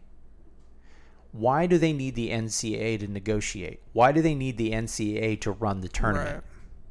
Right. Right. So you think that football will just break apart from the rest of college sports, like the, all the Olympic sports and things like that? You think they'll stay in the NCAA, I don't you think it'll be just? I, I don't think you need it at all. I don't think I don't think colleges care about any of the other stuff. Well, they don't. I think they- what they- drives everything. Football and basketball in some places, but, Yeah, but- um, I mean it's like Even there, yeah, it's, pretty night and day between It's those two. football, Those are the big two. Let's Yeah. put it that way. Those are the only two that make money. Is essentially what it is. And women's basketball at a few college, like UConn and Tennessee, probably. But Yeah, but the money on the on the women's game was ridiculous for for the profit that they got. I mean, Yeah. it was just free money flowing into ESPN this year because of the popularity that's growing in the Yeah. in the women's tournament. absolutely, It's ridiculous the the lack of parity in these in these payments and what these uh, different student athletes get. I hate the term student athletes, and it's all because the NCAA has decided one thing or another. Uh, they're an obsolete, racist institution that was only formed to negotiate contracts for TV. And they're out there dictating who can play and where they can play and all these different rules. And I think they just need to go away. Yeah, I, I couldn't agree more. But yeah, that, that'll be interesting, man, to see how this plays out. Now check this out. This is a longer term hot take, so we might I, we might have to revisit this in, in year ten of the Line to Gain podcast. All right, the Sun Belt teams, we'll just call them pro teams, will have to relocate due to the rising costs associated with climate change. We're talking lack of water, increased cooling costs, insurance pricing skyrocketing. It was a good 50 year run, but I think it's over soon. Now, I look at all of these insurance companies that are running out of Florida. So you have So wait, let me clarify real quick. So you're talking about the Sun Belt Conference itself, No, or you're Sun talking about Belt. the Sun Belt teams, like Sun Belt teams. all the SEC teams, I'm- essentially. I even said just look at pro. I'm talking about oh, okay, Jacksonville, you can you can to L.A. Miami, and Miami and Arizona and New Orleans Or the Texans. anything in the below the Sun Belt. okay, all right, or in the Sun Belt. Imagine you're the Miami Dolphins, and now you've just been hit by the third Category Five hurricane um, in in the football season, and all the insurance companies are leaving. How do you afford to keep rebuilding these stadiums over and over again with with no insurance? It's all coming out of the. It's going to be so astronomically expensive at some point to maintain a team down there. that's not a bad take, man, at all. Like it's getting bad. So There's all three major insurance companies that have refused to write any contracts in the state of Florida anymore. Like like eh, like AAA is out. Like all, and they they their headquarters is there. So it's a trend we're going to see. Texas will be following soon because they're not doing anything to fix their infrastructure either, and they get hammered by hurricanes. Watch out, Houston! You might become the Wyoming Wyomings. I don't know. They're not that creative. I mean, the Cheyenne Wyomings, I guess. I don't know. Oh shit! All right, all right, okay, I like All right, it. now diversity. Now, I think what we decided to do is limit this to the sports docs that happened during the off season. And we're just gonna do three quick takeaways. You said Three quick takeaways for each. I don't Um, have three for all of them, but I do. I have a. I have Trust a me, ton, I have a I'll ton fill. for I'll fill some space. Um, but I that was okay. So my point, I was the reason I jumped over the hot take section was because Mike, we have a glaring omission from our sports doc, summer sports doc series here. Yeah. Uh, that would be called God, Family, Football, executive produced by Russell Wilson on Freevee. We didn't watch that one, I.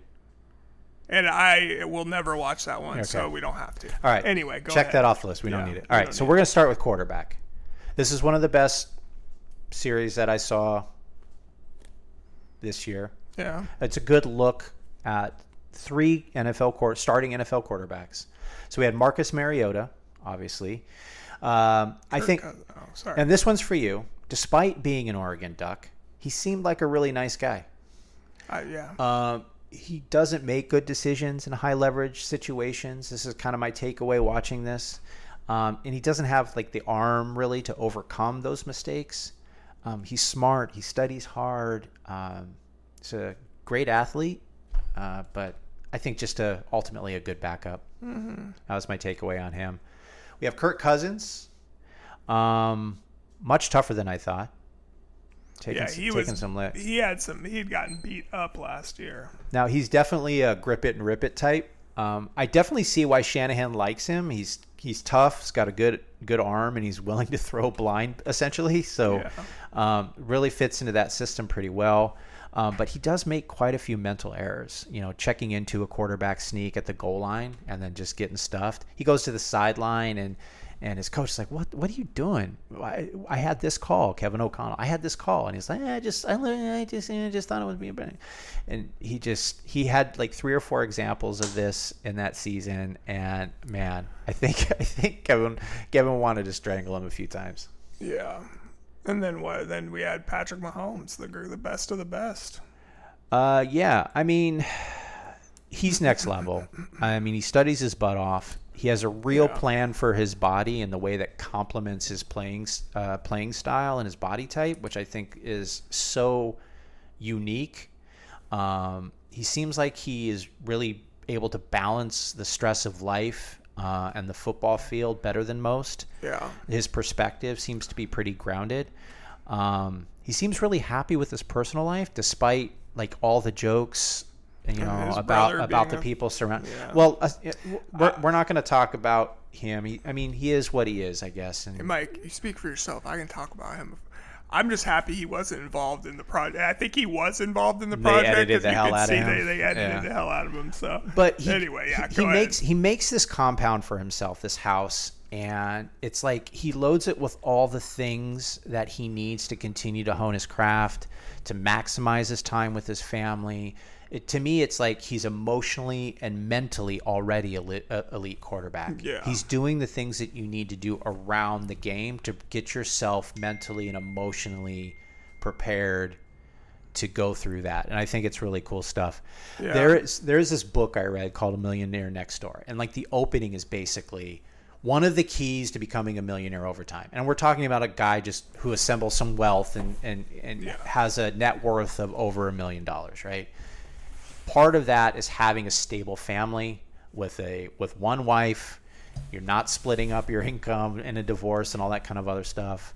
Um, there was uh, Styl- sylvester stallone was on um, uh, howard stern and they were asking him like you and you and arnold were going one for one back in the day. What happened? And he goes he had one wife he's just able to amass and buy properties and became wealthy outside of acting because of the decisions that he made versus Stallone, just as you know, finding a new wife every every movie he was in. So, yeah.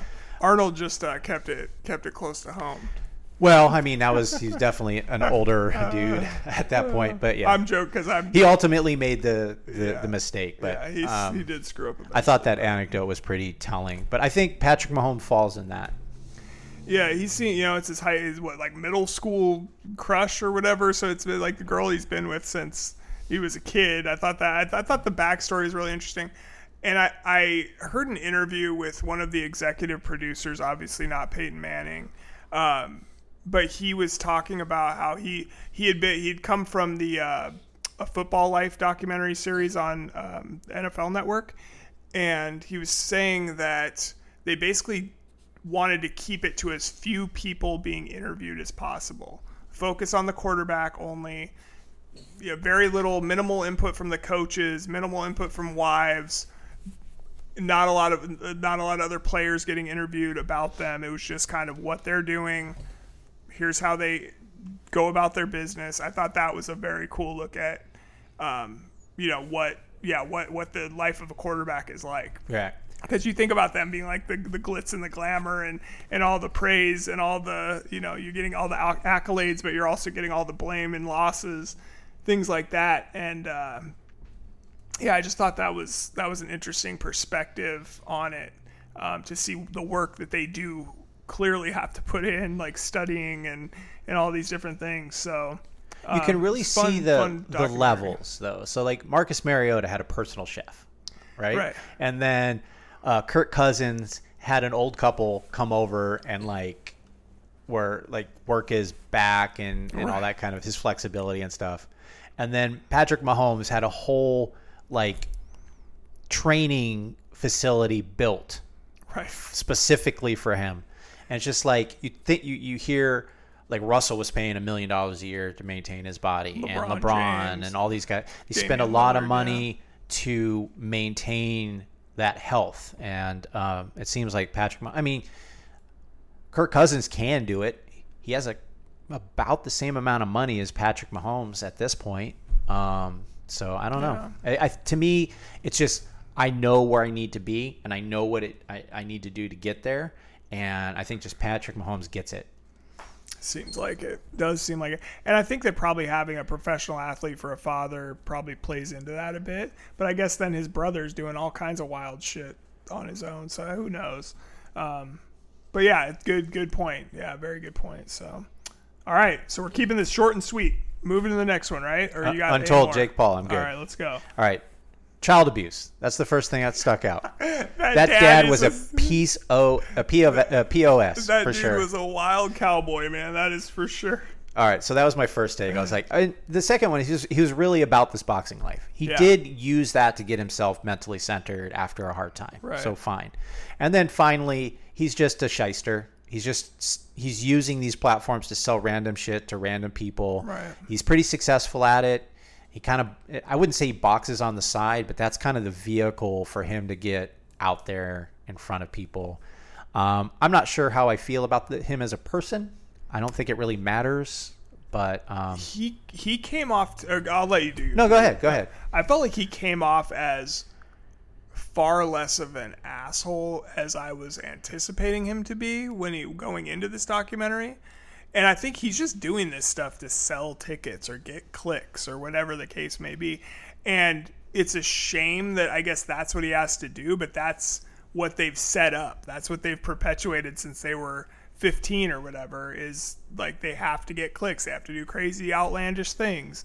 Um, and now uh, maybe he's trying to convert into boxing and i think he's doing a lot for boxing for boxers for boxing they're not getting trapped into these terrible deals with and who knows if he's going to turn into one of these like uh you know don king type guys that are ripping off the, the boxers that are Oh, let's fighting for that him way, but yeah. but yeah i mean he you know he seems like he's trying to help fighters at this he point he's, he seems to like boxing, and at his core, I can watch a, a match of him, Yeah. and I've seen like heavyweights fight some tomato cans too, right? It's not oh he's he's facing all of these older guys and he's winning. Great, good for him. Yeah. But you watch the fights, he seems to he can handle himself. He can take a punch.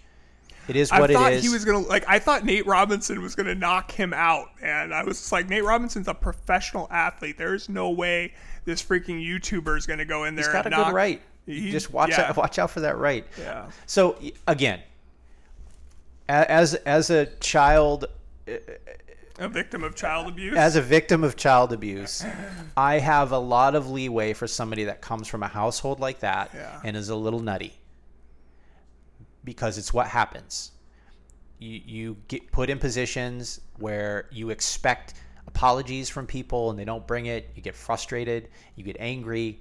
Um, uh, you're you're you're mirroring behavior from from your abuser and he's not changing and you can't accept that but you he's your dad and all this kind of other it just it's it's just a snowball of of BS that one has to deal with in that scenario so Right.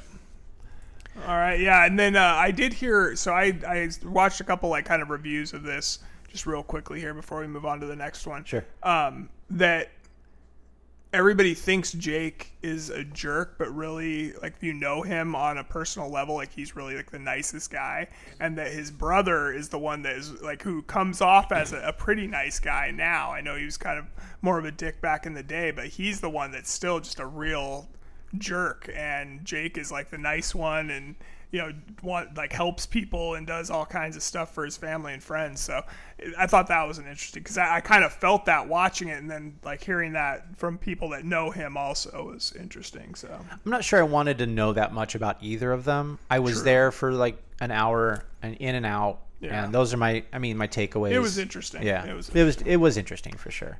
All right, right. untold Johnny Manziel, Johnny Football.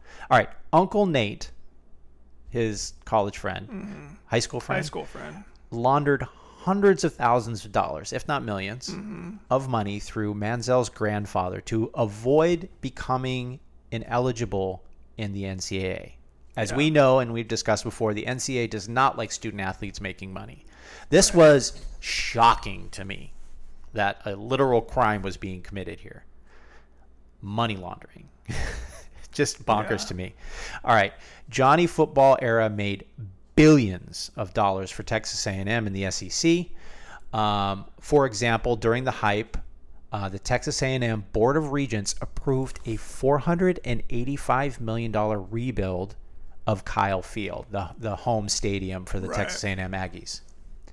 His substance abuse and lack of focus on the game of football was way worse than I thought. I think that was one of those shocking moments. Why didn't he work? He had this talent and just unable to get better at what he was doing right And the in the game of football was a was a huge thing.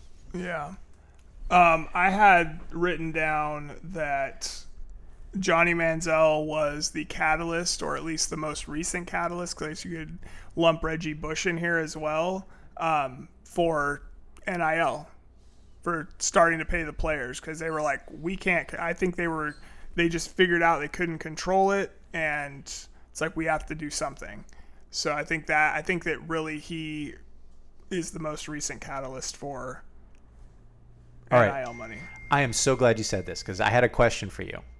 Yeah. And this is what I had. My question was Was Johnny the last straw for student athletes not getting paid? 100%. And here we go. Shortly after he was drafted, Charles O'Bannon sued the NCAA. O'Bannon v. NCAA went to the Supreme Court and they ruled in 2015 that student athletes should be compensated for their name, image, and likeness. This is the first domino to fall here. Four years later, Gavin Newsom signs uh, the California NIL law, which restored the right of college athletes in California to benefit from their name, image, and likeness. Now, this unquestionably would have been would have given California universities and colleges a competitive advantage over all other NCAA member schools. This ultimately forced the hand of the NCAA, making NIL and open transfer portal transactions an option for all student athletes. How's that sound? It's in- interesting, man. Interesting timing for sure. And it was Johnny Football that started it. Who- you know, who Chris? Chris Webber was complaining about it back in 1991. Yeah. And he's still not can't. They took all his name and likeness off of uh, of Everything, everything yeah. at the University of Michigan. Let's let's bring back Chris Webber. yeah. Put it. Put Fab his, put it- five. Let's go. Fab number five. four should go on the rafters. All right, moving on. Untold Balco. Did you watch this one? I did. I did fall asleep during part of it. It, wasn't. It was kind of my. It was yeah. It was like a blah. Like whatever. Kudos to Victor Conte for developing a product that was not illegal and not on the performance enhancing drugs list. Right. That's Just what it an is. entrepreneur. Yeah, Right. that's what it boils So- down to. And that's ultimately why they couldn't really put up anything. The, he had plausible dyna- uh, uh, deniability everywhere. It seems like the Mm-hmm. only person that he was directly involved with was Tim Montgomery yeah. when they were trying to go for that uh, 100 meter um, Yeah. world The- record. Right. Exactly. Now, this is, I guess, shouldn't be shocking to me, but the only person that did any time for the Balco scandal was Marion Jones. That's The, crazy, o- right? the only woman. it reminds me of that Theranos case where Elizabeth Holmes was sentenced to 11 years for security fraud, while men like Michael Milken, who caused more damage in the global economy, was sentenced to two years, and the CEO of Boeing, Dennis Muilenburg, who, who was the CEO during the 737 MAX crash scandal, yeah. where his decisions co- cost millions and uh, left hundreds of people dead. He served no jail time, and he got paid $62 million when he left. To me, these making an example of somebody, it just seems like they take the low hanging fruit. They take, they don't want to punish um, the big baseball players. They don't want to public go punish the big. the- they're going to go after. In this, gonna make an example of someone. Yeah. That's that's who got it it. just it just sucks that it was uh, was her. yeah. All right, Untold Swamp Kings. Got a lot on this one, so I'm gonna let you just do say what you want to Okay, say. I'll run through my points here. All right, Urban Meyer still lacks humility. God. He's a bully. Yeah. Just another deeply insecure man being put in charge of raising and teaching kids. Yes. Good times, right? He doesn't even seem to be able to stand up to the same scrutiny that he expects his team to. He has like heart attacks and he's like stressed out and all this kind of he loses weight. Uh, when push comes to shove, every one of these guys starts spouting off, I have to put food on the table. This is my livelihood. Um, just this all this bullshit when the going gets tough. Right. He's trying to whitewash um, or wash away his sins in this doc, uh, basically saying, I care too much. That's my problem. It's like you go to the interview, right? And the interview asks, "What are what are your weaknesses?" I just care too much, man.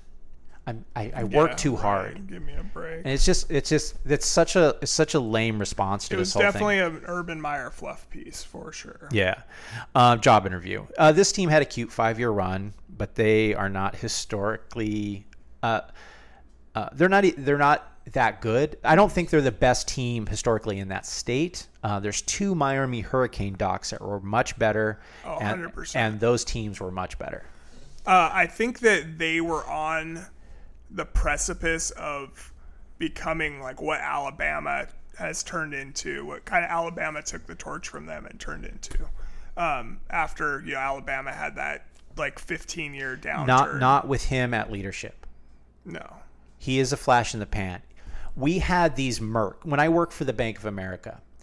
They have these mercenary bank bank managers that they'd send around for underperforming um, banks, and they would come in and they stir some stuff up, and the people that would complain would get fired, and they would basically come in and force everyone. And you always get a good initial reaction. People are scared and they're selling and they're doing all the stuff that, that that's uncomfortable and they're trying and trying and trying, but eventually it starts to level off again. I think that's what he is. He's a mercenary. He comes in there, he scares people. You know, it, he only gets about 5 years in there. He can't handle more than that cuz he's too intense and he's a bully and he's, you know, he, it just it, it goes south. You can't he sense. can't sustain that level of dysfunction Right. very long. And in fact, I don't know why he was like he had an offensive system and he had a player as a as a freshman that fit into that offensive system and he kept playing Chris Leak. I didn't understand why he didn't go find somebody that fit that system and insert that person into the system. I saw an interview with Cam Newton, and he was talking. He's like, the only thing I didn't, or like the thing, my biggest problem with the documentary, other than the people that they didn't talk to on screen, was that like the the thought that Chris Leak. He's like Chris Leak was that dude. Like he was, he could make any throw. He's like he was one of the greatest college quarterbacks I ever had like witnessed and they tried to like sweep him under the rug. He's like, now don't get me wrong, Tim Tebow was that guy also, but don't act like Chris Leak didn't get basically get us there in that that first championship. So Didn't fit his offense. yeah, that's the problem. So all right, I'm gonna let you finish up your points on this one. Uh, I'm good. All right. Um, so I watched this docu or this uh, uh, a gentleman named Jack Mack. He works for Barstool Sports as one of their college guy, college football guys, and he went through and listed all of the things that they, how they screwed. This should have been the best documentary we have seen. How many times have you heard somebody say, "Man, we need to get a documentary about the the 2008 Florida Gators"? Like uh, I've heard that a million times in the last year, just because of all the players and all the stuff that's happened since. And it's untold, man. You're supposed Yeah. to capture I want the I want the behind the scenes like the dirty like down in the dirt stuff. So he went through and listed off all the things they didn't cover. Number 1. I'm just going to rip through these so you can comment after. your world, yeah. 41 players from that team were arrested while at Florida or after leaving the program. And it was so bad that in 09, the Orlando Sentinel started an online database to track player arrests. Um, didn't get there's only 85 players on a team, Mike, scholarship players. 41 of them have been arrested, or either were arrested while at Florida or have been arrested since. Uh, number two, Aaron Hernandez was only mentioned one time by Tim Tebow while he was whispering, like which he was doing the whole show, which was the creepiest thing I've ever seen in my life. Um, you have to talk about Aaron Hernandez. I know there's been documentaries about him. He was a huge part of that team. You can't just brush over it. I mean, I know we all know he was doing some wild shit while he was down there anyway. Um, number three, the Pouncey twins didn't get talked to. Didn't get. They barely talked about them. They were in it a few times. Um, but after their time at Florida in 2014, they started a brawl and were arrested at a Miami nightclub and said the reason it happened was that another patron of the club was acting too gay and ruining their time. Uh, number four, Cam Newton, arguably one of the best college football seasons uh, of all time.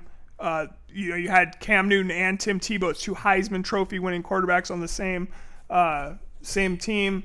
Kicked off the team at Florida for stealing laptops, which has been documented pretty pretty uh, well over the years, but it should have been in this story. I feel like somehow. And He the re, with all the crimes they committed on that team, why stealing a laptop was such a big deal. I think he stole a laptop of some high-ranking school official or the son of a high-ranking school official. See, I heard it was uh, so I read an article it's multiple laptops. And the cops showed up at his house and he threw them out like the back window into the bushes. And the cops were like, "What are these laptops doing here, Cam?" And he's just like, "I don't know." And when he threw it, was he not looking at the target? Probably not. Probably not. Okay, number five, Percy Harvin, briefly mentioned in the documentary for being one of the best college football players ever. Uh, Urban Meyer, I think, said that he was his, the, the most explosive college football player he'd ever uh, been around. Um, he uh, they, they didn't mention in the uh, documentary that he uh, had choked out and slammed his wide receiver coach to the ground during that 08 season, which is crazy. Uh, number six, Riley Cooper, never even mentioned in the documentary, infamously called uh, a black security guard the N word at a country western concert. In He was an Eagle by that in his point, pro though. day. Yeah, but still, man, it's, it's another guy. I'm sure there was something that happened at Florida with this guy. Um, Duval. Seven, Tony Joiner, who's who was Tim Tebow's roommate and best friend, uh, broke into an impound lot to break his girlfriend's car out and was arrested along with uh, one of the safeties on the team who drove him to the to the car lot. Um, Ronnie Wilson, who's part of the 05 recruiting class, was arrested for slapping a man in the face and throwing him on the ground outside of a club, and then popping his trunk and pulling out his AK 47 and just shooting it in the air like he's freaking Scarface. Uh, that might have been an interesting t- thing to talk about. Uh, Jamar Hornsby was arrested for making over 70 fraudulent charges on a dead woman's credit card. Carlos Dunlap got a DUI like two nights before the SEC championship game uh, in 09, I believe, that uh, cost them the game to Alabama. I mean, he got suspended for that game, so their best defensive player doesn't play in the SEC championship game, and that's basically when Alabama took the torch from them and, and has never given it back. Uh, Chris Rainey, who is interviewed in the documentary, was arrested for sending his girlfriend a text saying, It's time to die. Didn't touch on that. Why didn't they ask him about that? That's a little interesting. Uh, Zach Smith, who eventually was one of the key reasons that Urban Meyer was fired from Ohio State, or at least had to leave Ohio State, was a graduate assistant at Florida in tw- 2009 and arrested for aggravated assault of a pregnant woman, his wife, uh, because he wanted a he came home at 3 a.m. and wanted a female staffer to stay over, and his wife was not having that, and they got in a fight, and he eventually picked her up by her shirt and threw her against a wall. Uh, 13, they tried to brush off Urban Meyer retiring and then coming out of retirement three days later as saying he was dehydrated when the 911 call was horrific. His wife was screaming his name, saying he had chest pains, he was unconscious. Uh, and then he's back on the sidelines for 2010. And in the spring, he got into it with uh, reporter for the Orlando Sentinel at the time, Jeremy Fowler, who's now a famous ESPN uh, NFL reporter, and threatened to fight him because he reported a quote from a wide receiver saying that he was happy they finally had a real quarterback after Tim Tebow had graduated. Uh, the team ended up eight and four. Urban Meyer resigns, taking the Ohio State job two years later, which I thought was interesting since they beat Ohio State in their one of their two championship games. Well, it was The a, end. It was a puff piece, and Untold should be ashamed. Yes. Um, I just wanted to let you know these next two are all you because I did not watch those. You didn't watch Underrated? I started it, fell asleep, and just did not have not had the time to get back to it. All right, so well- you go ahead. Loved. I mean, I loved the editing of this movie. It was fun to see the totality of that Davidson run and how it paralleled that 2022 NBA championship. They would cut back and forth. It was very much like um, the way that they cut in The Last Dance. Okay. So I thought it was really well done, seamless. Um, it was really fun to watch. Um, uh, it's definitely curated by Steph. Uh, no real like controversial moments. I really wish they would have had given more, more, uh, given us another ten minutes of the work they did to get his body prepared because he was having all those ankle injuries, and then they had trainers come in and he started a different kind of workout program to strengthen certain areas of his body, and then he became the Steph that we now know and love and I wish I would have liked 10 minutes, like a montage or a discussion about what that took to get to that space. Yeah. Um, they did they did show all of his ankle injuries, like there was a montage of ankle injuries, and then him doing some some work. But I would have liked to see. I mean, the doc was only like an hour 40. Give me 10 more minutes. I'm already in it of something like that. Yeah. So that was my take on under I would I would watch it. It's good. I'm gonna. It's on my list. I'm gonna definitely check it out. All right, Destination NBA, you didn't check this out? Did not have A G. League Odyssey? Ringer Ringer Pictures?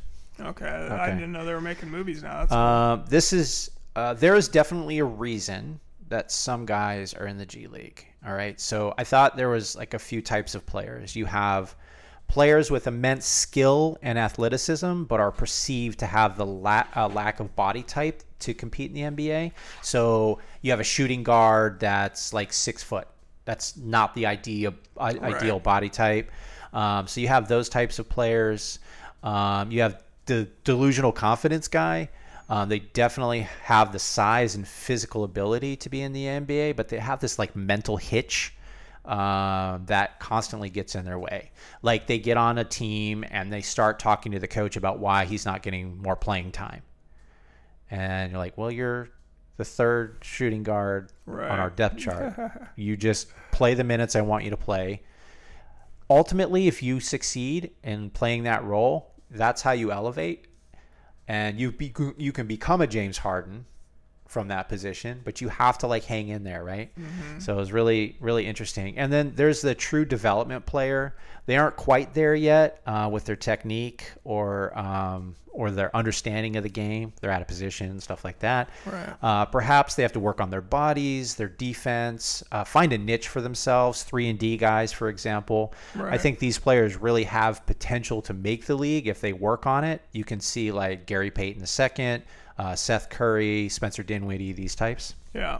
And then finally, obviously, um, the, the G League has allowed young players who want to not go into uh, the NCAA or basketball. Right. guys like Scoot that. Henderson's a perfect example. Young players who don't want to mess with college. These players perhaps have the highest potential for making it into the league, um, or at least you know getting drafted. Um, these are highly recruited players that want to start making money now and uh, play against better talent. So it's an alternative to going overseas, I guess. I'm interested. I want. I'm gonna watch this one too for sure. All right, BS High. You watch this, right? Oh yes, yes. All right. So you have you have some points here. I do. I didn't have it written down though, Okay. so I screwed up. But uh, yeah, I do have some points on it. This was wild. The Bishop Sycamore. Yeah. So taking advantage of a kid and their dreams to me is the lowest form of humanity. He was taking out loans, PPP loans on these kids' name, had them sign their social security numbers and all this stuff. I think that alone should put him in prison. To me, that's fraud. Um, And there's no repercussions for this guy. not yet. Um, Hopefully there will be. I'm not sure how he continues to get away with things to that point. Um, right now, it seems that the infractions are small enough that it doesn't really affect the way he moves. Uh, but guys like this cannot stop. They will continue to press the envelope. They will continue to think that they're um, uh, that they're you can't get to them. Um, they're constantly pushing the envelope. They're sooner or later they're going to end up in prison or dead because they took it out too long or they thought they were invincible and did something crazy. Um, I think I, I'm hoping that after re- that, that there's some lawyer, there's somebody out there that can help these kids. That guy, that kid had a hundred thousand dollar, twenty thousand dollar PP loan in his name, and he didn't sign any of the documentation. I'd like to go back and unpack that and free that from that kid's credit report Yeah. so that he uh, doesn't have to be hamstrung with that his entire life because that's the kind of things that keep people from progressing through life because that's always going to linger and there's no way he's going to be able to pay that back Yeah. I agree, man. Yeah. So the guy is just a complete con artist. Do you have his name down there? I forget what his name was. roy something roy Johnson or something like that. I think it was. Anyway, terrible human being. It's on the Max app. Everybody should check this out. It it was shocking. I and like- how little like he still lies. Just will not accept responsibility for anything he did. He's like, oh, I did it because of this. Did it because of that. Oh no, that's not true. Oh yeah, I guess it is true. But blah blah blah. It's he was very bullshit. calm until he something would spark him then he turned into a, like an, a maniac so all right so finally i have hard knocks jets 2023 right. watched episode five today Yes. Um, this is really the Aaron Rodgers show. I mean, that UFO story was out out That of this was world. great. I, I'm pun glad that. I, so me and Mike talked last week, and I, he told me it was there. He's like, yeah, there's only four episodes this week. That's all they had season." in the I'm not- I'm IMDb. no, you, no, man. that I'm that not- was that was that was where I was going from because Okay. I, I thought it was weird there was only four. So Yeah, I went I'm to not. IMDb. I'm not critic. I'm not being. I, I I love talking shit to you, so it's fun anyway. I got to be like, oh, you were wrong. Not that I like to tell you you're wrong. Anyway, That, uh, that seemed like sarcasm on the text. it was. yeah. thick, thick sarcasm. uh, but yeah, so I was very happy that there was a fifth episode because it kind of you know wraps everything up for me, and and I yeah the the Aaron Rodgers UFO story was fantastic. Quinnen Williams is a gem. He's great too. Yeah. I was a lot of fun to kind of watch him. That whole thing where he's like, Mike Evans called me fat. Yeah. Just so good. He was very, and he like he genuinely seemed offended, like just like hurt by that. I've been working and, one, out. and one guy's like, man, you're not fat. You're proportional. He goes, man, F you.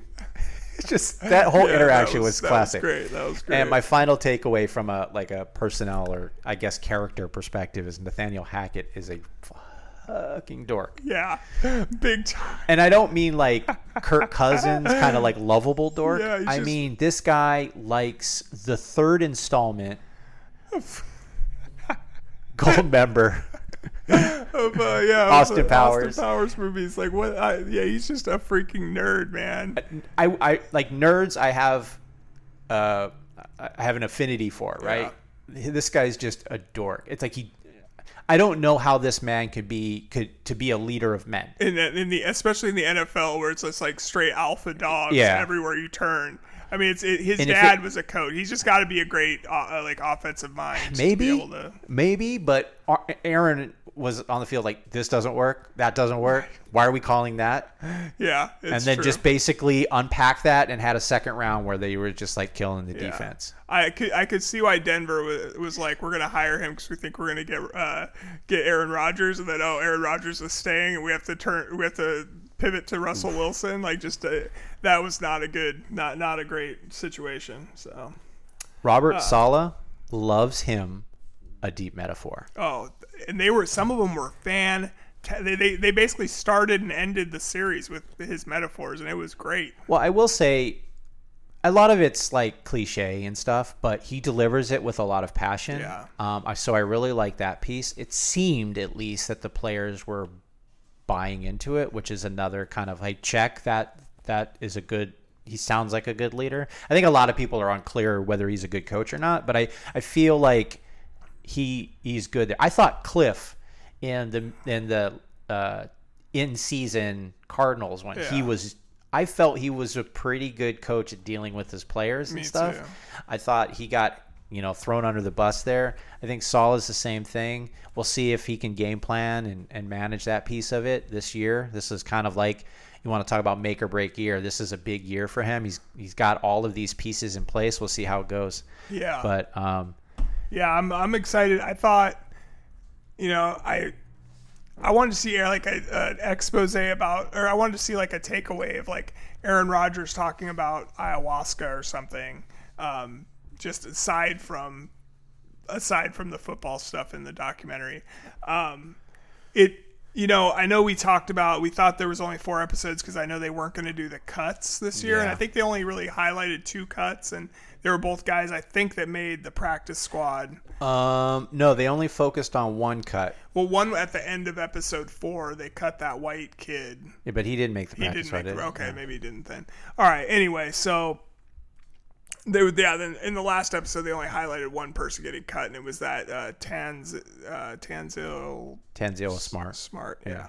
Um, and he yeah, he was he was really great in the show too, and uh, you know it, it was it was good. And, but I kind of like if I'm getting cut from an NFL team and I'm like an unknown rookie kid, I would rather them they they just like I, I wish they would have done more documentation of some of the r- undrafted rookies or like end of the r- roster guys like they do on the previous seasons Sure. because you know if I'm an NFL player and I'm about to get cut, I would rather like that that can go back and show my kids like look at this was cool. I would say even go farther than that. First of all, I think this season was a bit trite. Yeah. It's only they were only focusing on the starters. Right. To your point, not it's not just about the kids. That's Michael Jackson's things. He was about the kids. I think this is like I have tape. I was on Hard Knocks. You saw what I was working with. You saw it's my it's part of my resume. Yeah. You saw the feedback I was getting. You saw how hard I was working. I think it's important for those players to have those moments. Right. No, I agree, man. Because we I know we know like what we want to know about Aaron Rodgers.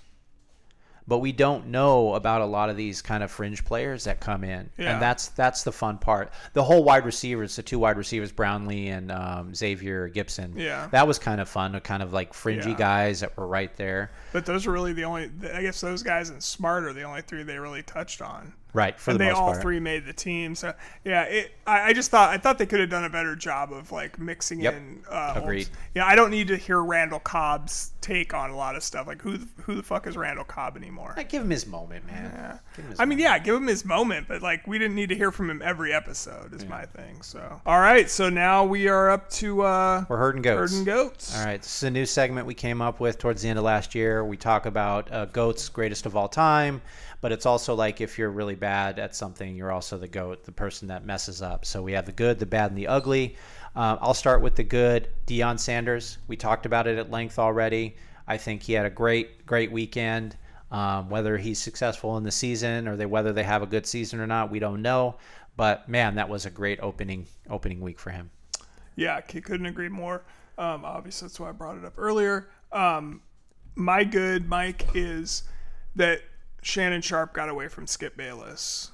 Because I think I actually was thinking. I don't know how that man has a job still. Skip Bayless. I don't either. I, I me and um, me and uh, our friend Primo. I'm gonna call him our friend. Our friend from now on. Yeah. Uh, he we were thinking he needed to get the only way that he could keep that show successful and entertaining. I thought was if he got Jason Whitlock Oof.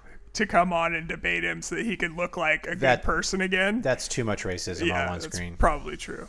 Uh, so anyway, I'm I'm so I actually I watched a couple uh, like at least segments of the Skip or Shannon Sharpe and uh, Stephen A. Smith show, and it's it's entertain. I, I was I, I liked it a lot more than I liked the previous iterations of Stephen A. Smith stuff or the Skip Bayless.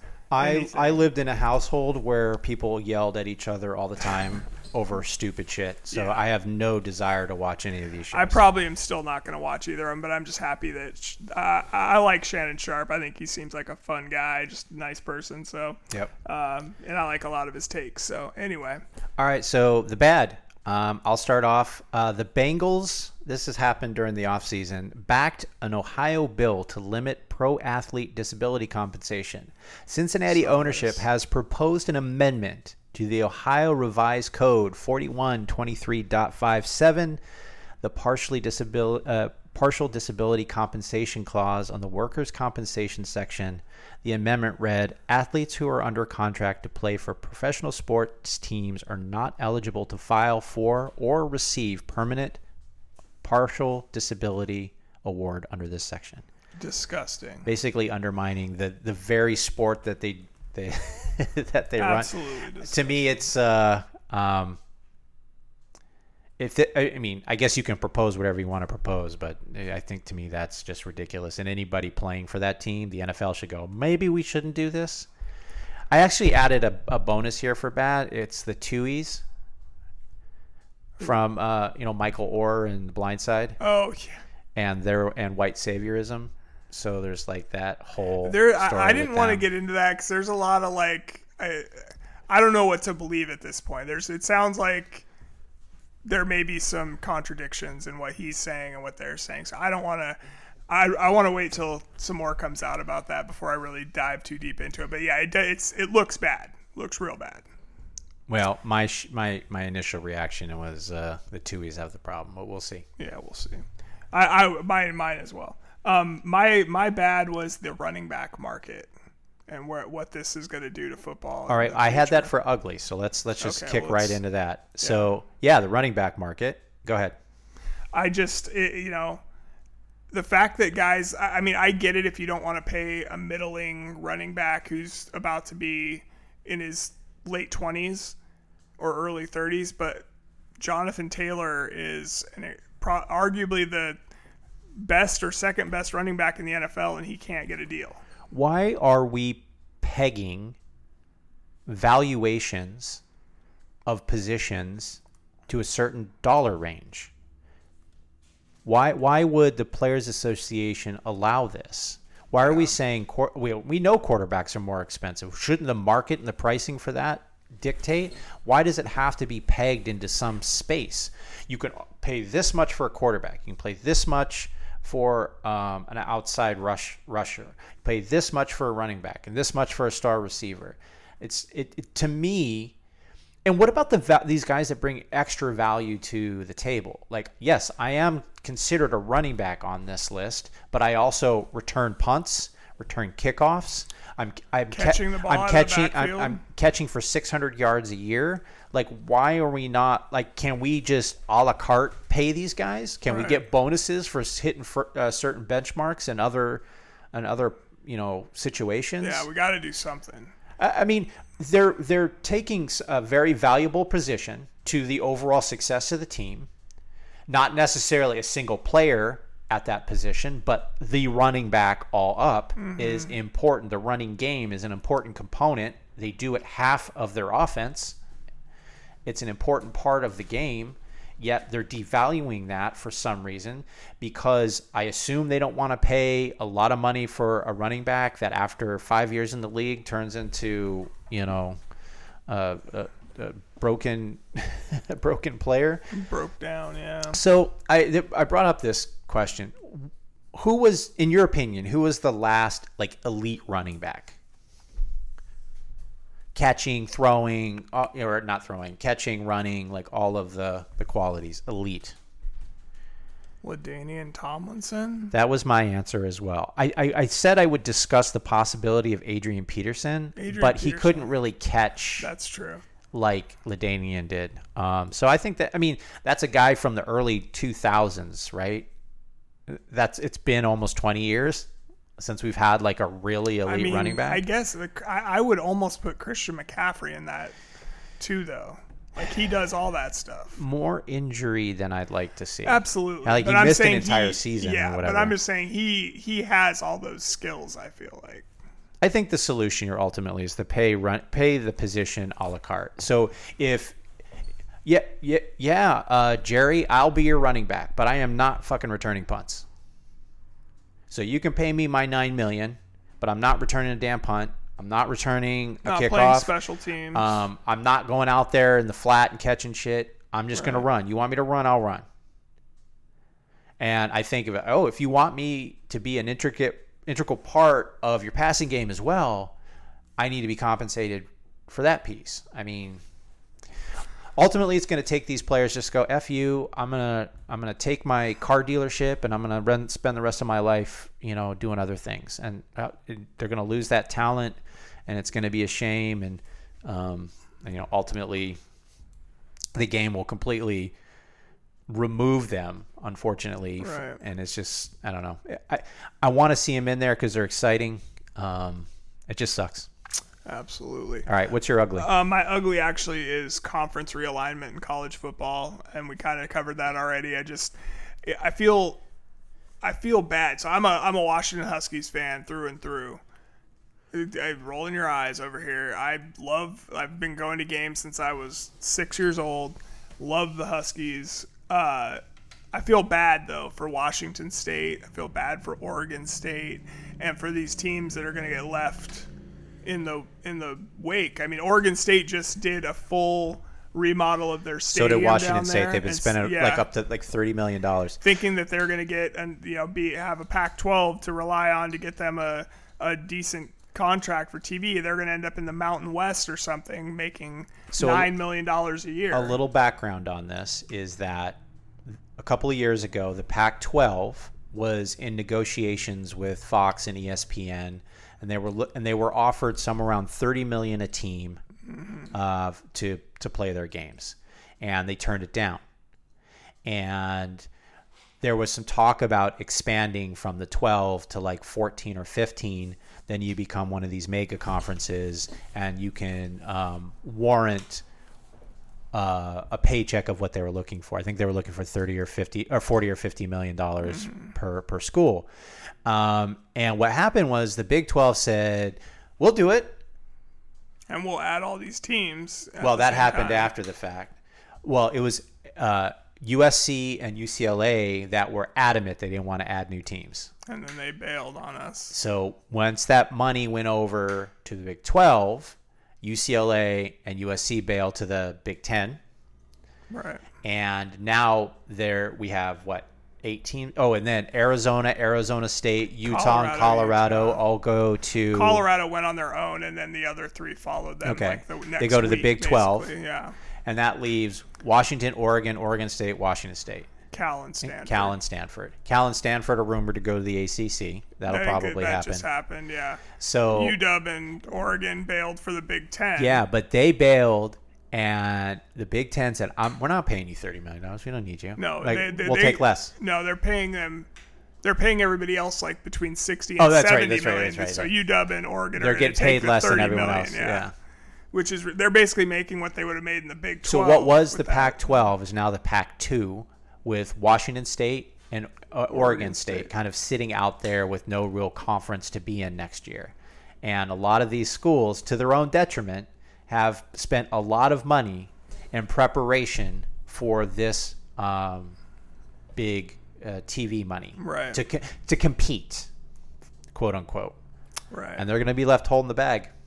It's unfortunate shame, what they're doing to uh, to college. Well, now and, and like yeah, if if you know UW, I mean, and Oregon have to go now to they're gonna have to play games at Rutgers every so often, and in the other sports, you're gonna probably play them at least once a year. Like in the smaller like gymnastics, you're gonna have to go to the East Coast like three times a year to go. I mean, it's just crazy, man. Like uh, the the the travel expenses alone are just uh, ast- going to be astronomical compared to what they are it's nothing new. in a Like, regional. There was that um, Requiem for a Big East. It was a 30 for 30. It basically Mm. outlined the how the Big East in, in basketball was created um, and flourished in the 80s and 90s. And then football started to kind of get added in. So you added like Miami and Pitt and all these other schools, and it all became about football money. And then all these other teams started jumping to other conferences. Miami goes to the ACC, Syracuse goes to the ACC. All these teams dip out of there, and then it basically destroys um, the Big East. That's what we're seeing here. Yep, I think. Uh, yeah, I think it's uh, it's a it's a shame. You know, the kids are the ones that, that are gonna suffer in the in the long run, and you know, I mean, yeah. Hopefully, like you said, we can just do away with this BS NCAA and just get to what it is, and you know, How about this? How about you have stages? Like you have five levels, like Premier Soccer or something I like would that. love that. I've been then- yeah, I've been saying that too. So you have 15 teams in each one, right? So 15 times five, that's how many people can participate in this. The top, the bottom five in the top in the top tier go down to the next level, and the top five from tier two go to tier one, and so on and so forth down the Yeah. line. You get some turnover, you get some exciting things, just potential for recruiting and advancement into the higher level. I don't know. It'd be fun. Yeah. Love it, man. I love it. But yeah, all right. Well, I guess that's uh, going to put a wrap on on our training camp episode of season three of the Line to Gain podcast. So, uh, looking forward to the season, Mike, and uh, we will be back with you guys next week after an exciting week one. Yeah, I've been really inspired by Cocaine Jim Irsay this week. Jerimie, if I die tonight and you're not podcasting anymore, no one's going to miss us.